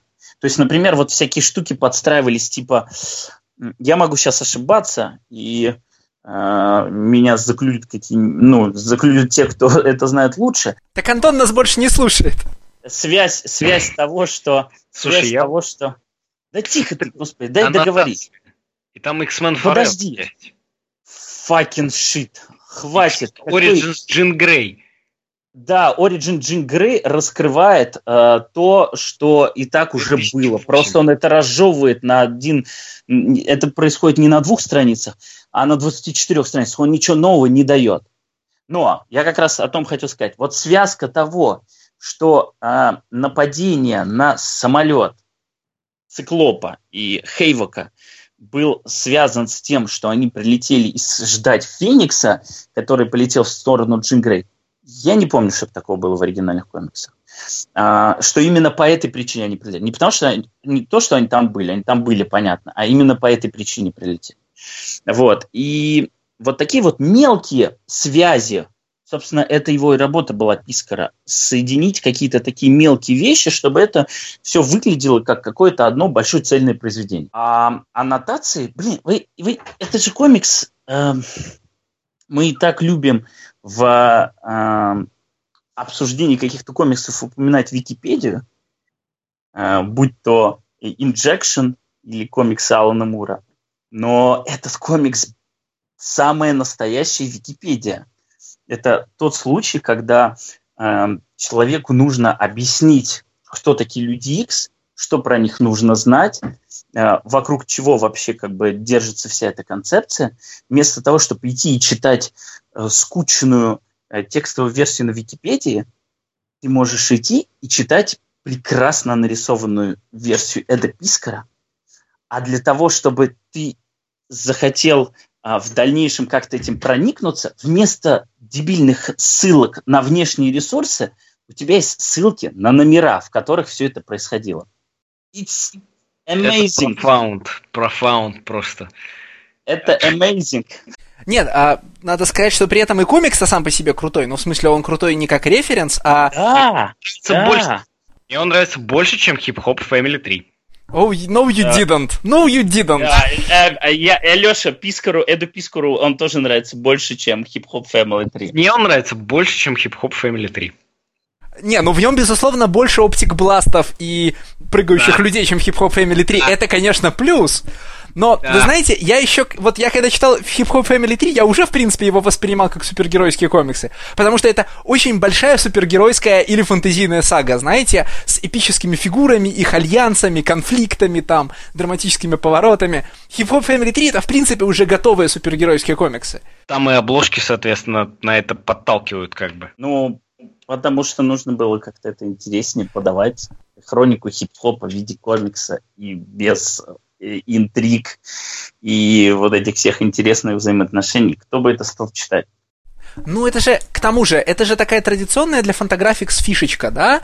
Мы превыше э, значит, унылых, супер, э, унылых супергеройских комиксов, но мы все равно м- заигрываем со всем, что есть в супергеройской, в супергеройской эстетике, потому что, ну, она же все равно крутая, мы не можем от этого отойти. Вот Пискар же совершенно фантаграфиковский автор в смысле визуального ряда, да? А, мне вот... Мне это даже напоминает не, не то, что фантаграфиковские биографические комиксы, хотя это стилистически он очень похож на всех, на всех мемуаристов из Fantagraphics. Мне это очень напоминает всякие их исторические и образовательные комиксы. А, сейчас я начинаю вспоминать, и мне все время, конечно, в голову начинают лезть не фантаграфиксовские комиксы. А, понимаете, да? Характерный вот этот канадский стиль с огромным количеством текста. Фантаграфикс идет от крамбов в любом случае. И они все всегда инспирируются крамбом. Ну, ты хоть делай что-то, хоть не делай. Тут в любом случае прародитель-то один. А, смотря о чем мы говорим. Потому что если мы говорим о том, как буквально Пискар рисует э, персонажа, это одна история. А так как он строит свое повествование, это намного глубже идет. Это уже не крам, потому что в комиксах Hip Hop Family 3, в комиксах X-Men Grand Design традиции принца Вэллианта. Здесь традиции РЖ. Это комикс, который в совершенно беспрецедентном для Марвела случае издается а, альбомным форматом. То есть он не издается не стандартными премьерками там, или оверсайзами, он издается большими вот этими европейскими журналами. И а, рассказывается, он действительно сделан по принципу стрипа. Практически каждая страница комикса X-Men Grand Design закончена. Как и комикс Халла Фостера «Принц Вэллиан», где ты можешь прочесть одну страницу, получить законченный сюжет, быть доволен а, и отложить книжку. Либо ты можешь продолжить, следующий стрип как бы подхватит предыдущий и снова тебе расскажет законченную историю. X-Men Grand Design сделан по тому же самому принципу, совершенно нетипичному для супергероики. Ну и важный тоже момент, что да, то вот как бы работа, проделанная Пискаром, она сумасшедшая. Он сам там упоминает, что для того, и что ему приходится в 240 страниц упаковать 8 тысяч страниц. То есть он там показывает гигантскую стопку в Marvel Essential изданий, э, выпущенных на туалетной бумаге, которые он перечитывает, отмечает панельки, которые ему нужны, э, какие-то фразы и прочее. И потом он все это очень сильно упаковывает в каких-то местах. Э, он очень сильно растягивает повествование, где это нужно. Например, супер иконичная сцена с э, первого встречи э, Ксавье с Амалем Фаруком, которая даже, даже у Клэрмонта с Бирном была рассказана в меньшем количестве панелей. Там в одну страничку. В там одну было три панели, да. Три панели, где они, они сидят, смотрят друг на друга, и он падает, да. Да, а здесь Фарук... это даже да, здесь это было удивительным образом рассказано в большее количество панелей, чем в оригинале. Вот, но э, тем самым показывалась важность этого момента, потому что именно он стал определяющим для того, чтобы Ксавьер захотел создавать команду Dix. Но я что хочу сказать? Я что хочу сказать, что э, этот комикс, он, он за счет того, что тебе в 40 страниц рассказывается то, что было в тысячи страниц, каждый кадр является самодостаточным практически всегда. То есть каждый кадр можно отдельно вырезать, выставлять, и это уже будет законченная композиция. Окей, не каждый, два кадра из трех. Это будет законченная композиция. Это будет как э, тамблеровский художник, э, к примеру, тамблеровский художник э, запечатлил какой-то иконичный момент из истории Людей Икс. Он написал, все сразу узнали, что это было такое, и сказали, что как он классно все сделал. Вот этот комикс весь состоит из таких кадров. Другой вопрос, что да, это взят тот период, который, э, ну, это до золотой эпохи Клэрмонта, понятно, но тем не менее это большая часть этих кадров, они а, имеют большую важность в X-лоре, если так можно сказать. Давайте на секунду вернемся к карту. Для вот еще какую мысль хотел выразить мне очень... На меня произвело сильное впечатление, что Пискар, когда... Ну, понятно, что Пискар стилизуется под старый комикс, да? Но он стилизуется не с тем, чтобы воспроизвести а, картинку старого комикса, да, или даже страницу старого комикса, как это делают вот многие сейчас э, ретрушники, начиная там от... Э, как назывался этот роман в прошлом году, взяв Шайзнера? Art of Charlie Chu? Ну и так далее, да, да вплоть до каких-нибудь, я не знаю... Неправильно не говоришь об этом. Хорошо. Вплоть до вот этих... Как недавно по-русски вышли э, чувак, который перерисовывает классические произведения в манере классических комиксных авторов. Знаете, там про... где у него Бэтмен становится Раскольниковым. Что? Нет. Про рас... Мастерпис комикс. Мастерпис комикс эта штука называется. Ее издала а, конфедерация. Господи, ты да. про Сикаряка? Да, Сикаряк. Вот. Я к тому, что э, я большой любитель ретро-эстетики, о чем мы, например, в прошлый раз уже говорили. Но большинство тех, кто сейчас воспроизводит ретро-эстетику, стремятся воспроизвести технику, да, а создать страницу максимально близкую к тому, как она была создана у, так сказать, старых авторов. И Пискар один из двух художников, которые идут по друг... известных мне, которые идут по другому пути и воспроизводят другими совсем средствами. Тоже ощущение, которое у меня возникает, старая страница, которую я на мик... там, в микрофильмовой версии читаю, да? Нельзя сказать, что техники Пискара, как картуниста, они близки к тем, к тем которые использовали в 60-е годы, да? Но конечное ощущение у меня, как у человека, живущего в другую эпоху, возникает, как будто я читаю очень, ну, как будто я читаю старые комиксы, синхронно с тем, как они выходят. Второй человек, который делает то же самое, это, конечно, Том Скиоли, да? А знаешь, почему у тебя такое ощущение возникает в случае с писком? Что, желтая бумага, что ли? Э, ну, практически. Покраска. А покраска, которой Пискар уделяет супер много внимания, но он этот комикс делает полностью сам, от э, начала до конца, там нет никого больше. Леттерит, красит, э, все он делает. Покраска, да, для, для первого сборника, который будет содержать X-Men Grand Design э, 1 и 2, чтобы он не был совсем уже э, худеньким на 80 страниц, для него будет перекрашен лично Пискаром первый номер Стэн Ли Джека Кирби на святое. Потому что он говорит, э, потому что он говорит, что я совершенно не могу смотреть, каким образом сейчас э, происходит репродукция, каким образом восстанавливаются а, оригинальные комиксы и как бы покрашенные современным манером, но чтобы они выглядели как комиксы того времени, он этого не чувствует, и он это делает самостоятельно. Да, он красит так, как красит так. Посмотри, вот эти все точки, ну, то есть это вот то, что э, являлось признаком того, как принтеры тогда печатали. Там с современными репродукциями старых комиксов там есть та, такая проблема, что они сейчас выходят на бумаге совсем другого качества, и от этого становятся очень, э, как бы сказать, яркими и крикливыми, да? Стра- значит, сильно, перек... сильно пересвеченные и пере с перебором в контрастные комиксы 60-х, 70-х годов не рассчитаны на современную, клевую, белую, значит, красивую бумагу. Они должны перебивать э, там поганую газету вот с 65-го года. Именно Пискар говорит о том, что он а, для, для каждого, во-первых, сингла он делает полностью весь дизайн, для сборников он делает весь дизайн, он лезет в производственный процесс, в который не лезет ни один художник, ни один автор Марвел. Это отдельный абсолютно отдел. И он лезет и сам предлагает, и в конечном итоге решает, на какой бумаге этот комикс будет печататься. То есть вот если мы можем говорить о том, да. что а, в двойке сделается авторский комикс с максимальным авторским видением, то лучше примеры X-Men Grand Design не существует.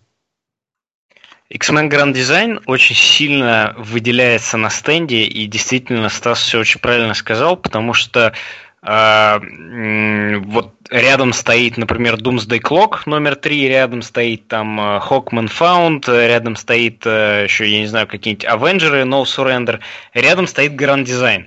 Он, во-первых, даже флопе, то есть единичный выпуск, он немножечко больше, чем обычные э, ну, единичные выпуски и он выглядит совершенно по-другому. Он выделяется среди прочих комиксов. Вот если вы зайдете в комик-шоп и увидите его, он выделяется среди них гораздо, ну, почти точно так же, как э, огромный журнал Hip Hop Family 3 выделяется среди других трейдов или хардковеров. То есть он сразу же приковывает взгляд, и сразу же его хочется пролистать. Действительно, там другая, не такая глянцевая бумага, она она больше похожа на альбомную ватман, э, вот как ватман был, я не знаю, в моем детстве А3. Вот примерно вот такая она. Но только она действительно чуть-чуть состаренная, такое впечатление, как будто ее реально чайными пакетиками просто красили. Она вот э, не такая прям коричневая, да, она как будто вот чуть-чуть черного чая на нее капнули, и этот чай растекся по бумаге. Это действительно что-то что необычное, такое, что приковывает взгляд сразу же. Этот комикс, он сразу же, его видно на стенде сразу же, хотя он, ну, естественно, все покупают Doomsday Clock. Тут надо сказать про покраску вот что. Даже если у вас, дорогой слушатель, нет других причин открывать этот комикс, если вас не интересует Пискар, Hop Family 3, X-Men, вообще ничего, о чем мы говорим, вас не интересует, но вас интересует вообще работа с цветом в комиксе, откройте любой из двух существующих выпусков X-Men Grand Design и доберитесь до места, где Пискар использует белый цвет. Он красит же всю страницу, включая поле. Я поясню для тех, кто не увидел. В газетный желтый, да, э, таким образом чистого белого цвета у него на странице нет. А в качестве белого выступает, ну, вот этот дефолт, вот этот дефолтный бежевый цвет. И, но при этом для вспышек неведомых энергий и снега, который производит Айсман, Пискар использует чистый белый, то есть, ну, как бы освобождает от, от цвета страницу на мгновение. И это производит вот для неподготовленного читателя меня фантастическое просто впечатление сразу. Ну, э, вот первый раз он использует эти, этот белый цвет не для Айсмана, а для психических энергий, и это прям магический эффект э, возникает от страницы. Ты видишь нездешность, да, потусторонность способностей э, Ксавье, которая вот, ну, по-другому, не, наверное, никак не выражается, и работает это на совсем другом уровне для меня. Вопрос. Эм, я думаю, что мы именно про комикс, э, как он сделан, э, уже много обсудили. У меня вопрос к вам. Как вы думаете, насколько этот формат а, имеет возможность быть востребованным в дальнейшем, насколько он имеет возможность прижиться и а, получить последователей, или это такая прихоть одного картуниста, одного автора, который захотел, сделал эту вещь, и больше ничего подобного мы не увидим. Это большой критический успех для Алонса, И этот большой критический успех как раз начал выходить в тот самый момент, когда там было просто невероятное количество пиар-проблем. А при новом императоре Йошиде этот э, такого проекта мы больше не увидим. Я в этом уверен на абсолютно 100%, что комикса, э, сделанного с, не такого же, не такого же формата, не там э, Avengers Grand Design э, Пискара, да, а, а комикс такой же необычный в формате большого издательства, такой же незабываемый, такой же фантастический, вот и именно свой, концептуально свой полностью, без всякого там редакторского вмешательства, без дедлайнов, без э, криворуких, э, кривожопых художников и так далее и тому подобное, мы больше не увидим. При императоре Йошиде будут только шурфайр хиты, только э, художники и рабочие лошадки, и только вот, что прям вот вот если ты бросил какашку в стенку, и она точно прилипнет. А вот с гранд-дизайном непонятно, прилипла бы она или нет. Даже несмотря на то, что это от автора, который получил Айзнер и Hop Family 3, ну, в принципе, более-менее известный комикс. А в DC? А, ну, в DC такого не будет, потому что DC другая совершенно компания. В DC будут продолжаться эксперименты а вот э, команде Special – вот это там будет продолжаться. То есть они будут э, э, разгонять маховик Легаси. Они будут разгонять маховик, что мы белые пушистые, что у нас Кирби Эстейт, мы ему все платим, даем, что и Старлину мы заплатили больше за КГБиста, чем ему заплатили за Таноса и все такое. И не смотрите ни в коем случае на то, что мы такие плохие и, в общем, обкладываем, э, обложили уже всю мусорку Алана Мура и уже каких только енотов в мусорку Алана Мура не запустили. Они будут вот это разгонять.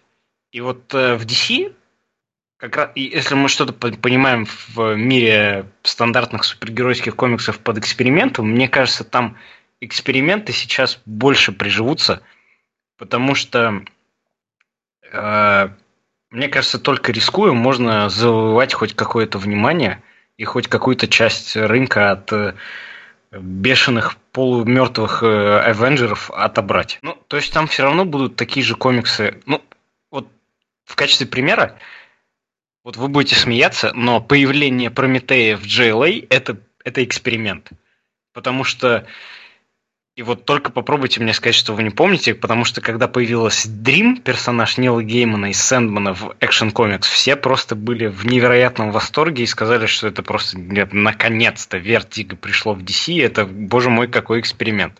Но вообще э, еще смерть появилась в, в Супермене Корнелла задолго. Я, про, я имел в виду ее, Стас, я имел в виду ее. Okay. Я имел в виду смерть в Action Comics, да. Не персонаж okay. Dream, а Дев. Я имел okay, в виду да. ее, я оговорился. Да. Этот момент надо будет оставить, потому что все должны знать, что я оговорился. Слушайте, ну... Я согласен с тем, что эксперименты с авторами в большой двойке сейчас, наверное, идут в другом направлении. То есть Марвел, кажется, больше заинтересован в том, чтобы двигать э, авторов, который, у которых есть сформированная аудитория за пределами комиксов, внутрь комиксов и вести аудиторию с собой, будь то Тайный Не, не, не, это, это была стратегия Алонса. А... Сейчас стратегия да. абсолютно другая. Это была стратегия Алонса. Fair Алонсо enough. собрал новеллистов, Алон собрал новеллистов, более-менее известных на там всяких на сайтах, которые публикуются там в малой прессе, печатаются там в журналах, на блогпостах, на твиттерах, ну, таких лидеров условно локализованного мнения но Йошида будет брать лидеров в комиксных мнениях, на что уже сразу показывает, что он вытащил откуда-то непонятно с антресоли Гейл Симон и дал ей комикс про домино. Это это сто процентов Йошида. Ну, мы все же понимаете, да, что под Ешидой я имею Цибульски. Конечно. Ну, слушай, мне казалось, что вытаскивание Гель Симон э, это скорее пародирование меры с вытаскиванием Кристофера Приста, знаешь, из-под какого-то моста и выдачей ему всех комиксов, которые он согласен писать, потому что Присту, очевидно, нужны деньги. А, я хотел сказать другое. Я хотел вернуться к экспериментам, подобным гранд-дизайну. И Grand Design не первый эксперимент такого рода с крупным франчайзом. Я сегодня уже называл, ну вот только что называл Томас Киоли, да? Это второй такой эксперимент. Первым экспериментом были трансформеры против G.I. Joe.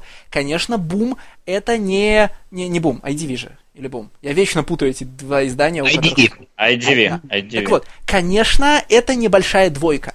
Но это масштабные хасброшные лицензии, за контролем которых тоже как бы следят ну, люди, пусть не масштаба Диснея, наверное, сейчас по доле рынка, но близкие к нему, да, там через 2-3 позиции в списке, и которые, казалось бы, никогда не могли позволить сделать такую штуку со своими солдатиками и роботиками-машинками.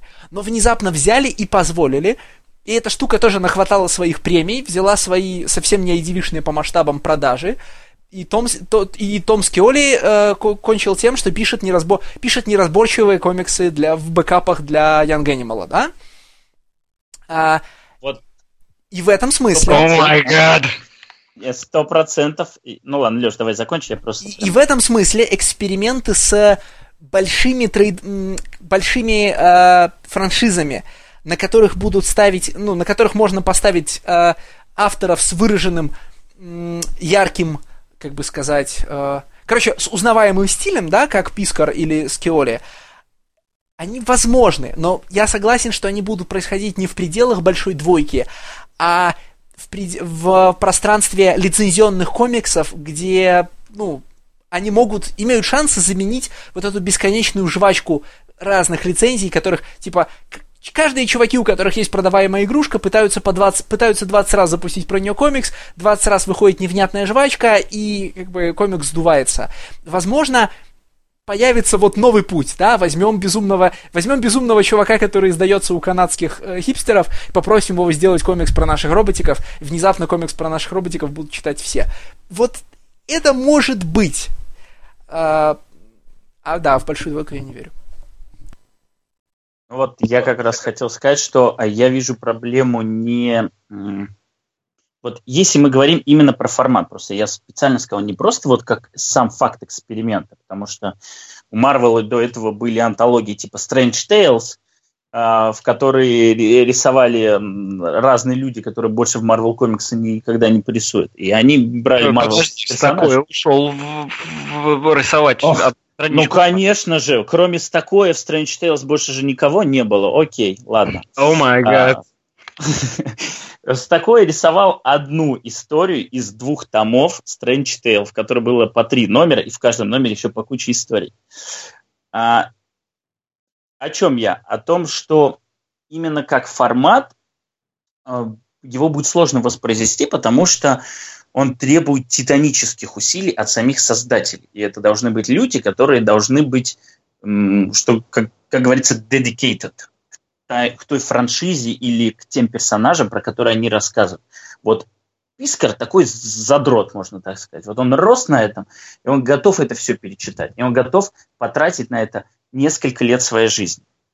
Я, честно говоря, э, не знаю, кто еще вот из других независимых авторов способен это делать, кроме уже а, упомянутого Леши Исциоли, который мог бы потенциально, я думаю, сделать такую же штуку по фантастической четверке Ли Кирби. Вот именно этому периоду. Вот в, в существование такого проекта я отдаленно верю в том в плане, что автор способен его потянуть, способен сделать. И если он сделает, я думаю, что ему дадут зеленый свет. Я а сто процентов уверен, что Ишида не даст. У него абсолютно другое, другое видение для комиксов, нежели чем Алонсо. Да, но это же проект вне мейнстрима, э, Никит. И если Grand Design покажет прекрасные цифры по продажам, э, Йошида не будет конечным человеком, который скажет, нет, ни в коем случае, мои остальные 50 комиксов совершенно другие, и этот в них не вписывается, поэтому я скажу нет. Этот проект вне основного, не вне того, что делает Marvel, он вне ребутов, вне релончей. Он был придуман три года назад, он делался, и он сейчас выходит, когда он готов. Он выходит без дедлайнов. Поэтому он никак не привязан к современной повестке издательств. Стас, но ведь... И э, второй проект, mm-hmm. сейчас, ну да, я договорю, второй проект, э, сам Пискар в Твиттере писал, что когда его начали заваливать, давай Avengers Grand Design, давай то, все, он говорит, мне они не интересны. Но I've got one Batman idea. Все. Everyone got one Batman idea. Ну, прям это входной билет в комиксы, да? Все, кто начинает работать в комиксах, has one Batman idea. Uh, мы особенно ценим тех, у кого к этому one Batman idea есть еще one Spider-Man idea. Но я другое хотел сказать. Мне кажется, что уникальность хронологии X-менов делает этот проект возможным. Потому что X-мены, с одной стороны, э, обладают потрясающим кластерфаком всяких редконов, вписываний элементов прошлого, перестановок, э, там, ну, перестановок э, сюжетных линий по порядку и так далее. И, да, запри... и после Кларимонта же, да, X-мены непрерывно, вечно характеризуются тем, что кто-нибудь снова приходит и дописывает какой-нибудь кусочек в самое начало. Эта херня продолжается до сих пор. То есть прямо сейчас на наших глазах продолжает вписываться кусочек в э, прошлое Ли Кирби X-менов, потому что эти Ли Кирби X-мены сейчас живут в будущем, да. Все эти... Э, я забыл, как назывался? Леш, извини, пожалуйста. Леш, извини, я, зна- я, я знаю, что они уже теперь идею. не так работают. А, дело не в этом. Дело не в этом. Дело в том, что а, ты сам сказал после Клэрмонта. Пискар иллюстрирует эпоху Клэрмонта, которая цельная, очень цельная, потому что она курировалась одним человеком. И то, что он немножечко изменил в том, что было до него, это вообще не считается. Это такие мелочи по сравнению с теми редконами, о которых ты говоришь, потому что все эти редконы пошли в 90-х годах. Нет, нет, я не это хочу сказать. Я отвлекся, чтобы плюнуть в сторону Бендиса, это увело мою мысль с нужных рельс. Я хочу сказать, что даже, э, ну, даже клермонтовские X-мены содержат большое количество редконов отсылок в прошлое, контролируемых, безусловно, содержащихся в, большом, в огромном, значит, Клэрмонт э, Бирн замысле, но постоянно эксплуатирующих дырявость э, предыдущих, э, ну, вот предыдущего периода, периода 60-х, и сплетающих это все, безусловно, в Кларемонтовский гранд-дизайн, вынесенный в название. Другие марвеловские эпики не обладают вот этим сочетанием э, дырявого фундамента и э, грандиозной внутренней противоречивой, непротиворечивой настройки.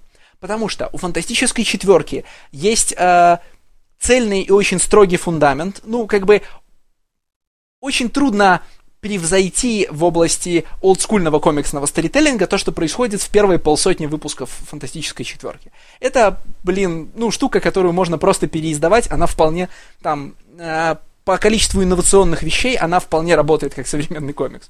Я, понятно, при, ну, сейчас вот метафорически это говорю. А, Авенджеры на самом деле не имеют интересной надстройки.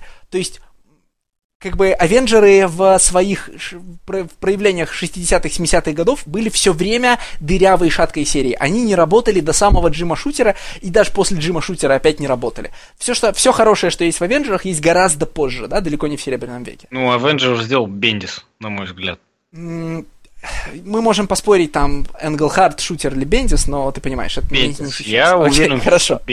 Это гораздо же позже, да? А, да, вот. Да. Других настолько же титанических линеек, как вот эти три, у Мавила в Серебряном веке, по-моему, не существует. И получается, Человек-паук. А, да, Человек-паук. И тоже, кстати, очень сильный, очень цельный в начале, да, вот в, ну, Ли, Дитка, Рамита. Прям там не, не убавить, не прибавить, ничего сделать нельзя, да? И он же тоже дальше, по-моему, довольно сильно разваливается. То есть, как только ну, пропадает... там дальше пошел вот эта история про Хоп-Гоблина, которая действительно начала там заходить в непонятные дебри, потому что там все... Э, один писатель менялся на другого, один редактор менялся другим, и там все начали э, спорить и сраться вот именно из-за этой истории с э, Хоп-Гоблином, кто же окажется Хоп-Гоблином. Не, ну, в этом смысле Спайдермен был проклят с самого начала, потому что это отражение истории, кто же окажется зеленым гоблином, да, которая, ну, в итоге разрушилась вокруг конфликта Ли Дитка. Просто, просто вот, короче, Стив Дитка проклял с комиксы про Спайдермена, и с тех пор там происходит одно и то же. А, так вот, так, короче, заканчивая мою мысль, да, только X-мены с их, э, значит, взаимоотношениями Рана Ли и рана Клэрмонта, да, а, позволяют построить такой возможный для анализа и возможный для перевоплощения гранд дизайн. Больше как бы Marvel... В Марвеле нет других серий, которые открыв, открывали бы такие же возможности. Если они в DC, я не знаю, я не такой большой специалист по серебряно-вечной хронологии DC, а, ну, Золотой век, понятно, не предоставляет таких опций прям by design. Ну, у DC как бы две сильные серии. Это всегда и всю жизнь было, и, наверное, и будет. Это Бэтмен, Супермен, и раньше была Wonder Woman, когда она была э, когда она была бандажным, бандажной порнографией. Все остальное, что DC делало, делало, оно медленно, медленно, медленно, очень медленно убивало все свои properties, все свои, так скажем, интеллектуальную собственность. И в конечном итоге остался один Бэтмен. Не, ну ты просто не можешь сделать, знаешь, Супермен Silver Age Grand Design, да? Он, он так не работает. Он конструктивно для этого не предназначен. А, а, нет такой мыльной оперы, как э, X-Men в DC. Есть э, всякие легионы супергероев, но они не обладают ни толикой, ни влияния на комиксы ни популярности такой, как есть у X-менов, да и ну просто интересным кастом персонажей, как есть у X-менов. Есть э, определенные, так скажем, временные периоды э, статус-кво, которые можно делать как гранд-дизайн. То есть, условно говоря, время до кризиса on Infinite Earth, время после, там потом Infinite Crisis, э, ну и так далее, да? То есть вот какие-то статус-квошные вещи вот так можно описывать, но там будет про много героев. То есть, типа, Бэтмен делал в это время это, там Супермен делал в это время это, Лига да, но это так не работает. Была синим, была синим Суперменом и так далее и тому подобное. Да, это будет другое. То есть там нет такой цельной, как бы, цельной структуры и цельного большого длинного рана для всего, потому что каждый длинный ран, он ну, блин, ну так можно попытаться сделать Титанов Вульфмана как раз, да? А, Марв Вульфман это известнейший автор DC, да, и он известен э, не только тем, что он написал как раз Crisis on Infinite Earths, но и э, ну, ну, основное, основная его работа это, конечно же, Титаны. Э, вот, наверное, Титаны Вульфман так, так можно сделать. Потому что Титаны Вульфмана во многом попытка повторить Клармонтовский фокус же. Блять, Титаны Вульфмана это так, такая, такая кроличья нора, я тебе могу сказать. Титаны Вульфмана это... Там один из главных персонажей это селф-инзерт Вульфмана, который женится на Донни Трой. Я к чему говорю? Я что имел в виду? Что э, Клармонтовские X-мены это прям а, абсолютно, ну, такой платоновская идея мыльной оперы в супергероике, да, с такая там, не знаю, сага да. о форсайтах, да, ее некоторые да. пытались воспроизвести с тем или иным успехом. И если я правильно понимаю по хронологии, на вульфмановских титанов она успела повлиять. А, да? Да, да, абсолютно да. Но да. никто не сравнится с X-менами по глубине кроличьей норы и обширности, вот, обширности этого семейного романа, да? И Пискар же, в принципе, пишет его как семейный роман. А, ну, то есть, если Hip Hop Family 3 это такой слепок эпохи, потому что все, все люди, которые в нем действуют, ну, посторонние друг другу и внезапно выходят на страницы эпоса, да? Вот был такой чувак, а мимо, мимо по улице проходил другой, и они познакомились, и случилось то-то. То в гранд-дизайне все внутренне обосновано, начинает, начинается с рождения каждого из персонажей, и они ну, в общем, их жизни всегда связаны между собой. Если бы это была история там про настоящую Америку, можно было бы вот говорить какие-то нудные вещи из школьной программы про то, что там, это, знаешь, энциклопедия жизни, там, слепок эпохи и так далее. Но нет, это просто пересказ, ну, клевого супергеройского комикса. Мы тебя убедили, что этот проект больше нигде невозможен? А, и меня не надо было убеждать. Я э, задал вопрос, а не высказывал как утверждение. Я все еще считаю, что эм, я все еще считаю, что Сциоли способен был бы сделать аналогичную вещь по Ли Кирби. Я все еще считаю, что э, основное, ради чего, собственно, Пискар все это делает, это, конечно, такой же титанический ран Клэрмонта. Вот. Но первые два выпуска нужно сделать для того, чтобы подготовить основу и объяснить, откуда все, и вообще отдать все-таки дань уважения тем авторам, которые предшествовали Клэрмонту. Вот, со случае с четверкой такой подготовки не будет. Она прям сразу рванет. Ну, хотя в любом случае эм, там же есть события, которые предшествовали полету в космос. Ну, они занимают они 8 будут... страниц. 8 страниц. Да, да, а, они будут, они будут запечатлены там, да, на 8 страницах. Но все-таки четверка, если уж на то пошло, не, обра... не обладает таким огромным кастом, как э, те же самые Люди X. Вот. Э, и, наверное, да, фантастический все гранд дизайн в э, не в 240 страниц, но в 120 страниц Сеоли упаковал бы просто шикарно. Ну, как мне кажется. В некотором смысле второстепенный каст фантастической четверки называется Марвеловская вселенная. Практически, ну, все же персонажи, которые характеризуют Марвеловскую вселенную, стартуют в тот или момент именно на страницах четверки. Ну, знаешь, или стартуют, или возвращаются из небытия, как там, Намор, например. Э, ну, нет, нет. Ну, почему? Ну что, ну, Мстители, Паук, э, X-мены, они, они, они не стартуют фантастической четверкой. Ну, слушай, Мстители все сначала... Мстители собираются вообще из довольно случайных второстепенных линеек, э, значит, самостоятельных линеек персонажей, менее. которые сначала фигурируют как гестары в фантастической четверке. То есть, как бы можно игнорировать собственную серию э, Железного Человека и увидеть Железного Человека в фантастической четверке, а потом сразу во Мстителях, и у тебя не возникнет вообще никаких разрывов.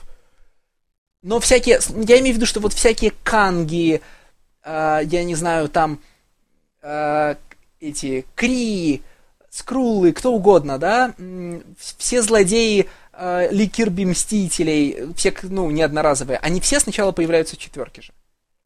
Э, ну, безусловно. Безусловно, вот все, все те вещи, которые будут значимы, в том числе для Мстителей, они, да, появляются там. Но в этом плане и X-мены опять белая ворона, потому что X-мены с самого начала варились в своем котле, даже несмотря на то, что у них были старые четверки и Мстители, но они вот в своем котле варились и так продолжили. Ну, в общем, то, что я хочу внезапно значит, начинать трендеть про шесть... фантастическую четверку Ли Кирби, хороший признак того, что надо заканчивать, чтобы не отрываться от темы. В сегодняшнем выпуске я думаю нелепым выбирать, спрашивать каждого из вас, какой комикс ему больше всего понравился. Это было слышно по фейерверкам наших эмоций в процессе. И ну что же, э, у нас все традиционные просьбы – не пропускайте нас через две недели. Пишите в комментариях на сайте spidermedia.ru к этому выпуску, какой комикс вы хотите, про какой комикс вы хотите услышать в прошлый раз. Мы читаем комментарии к предыдущим выпускам и аккумулируем заявки, но не лишним будет зайти лишний раз, зайти еще раз и написать о ваших пожеланиях. В этом выпуске мы любим комментарии. Пишите все, что вы думаете о комиксах, которые мы сегодня обсуждали. Э, э, нет слишком сильных мнений, бывают только слишком скучные. И мы с вами прощаемся на сегодня. Всем пока. Да, спасибо. Спасибо. Было классно. Всем пока.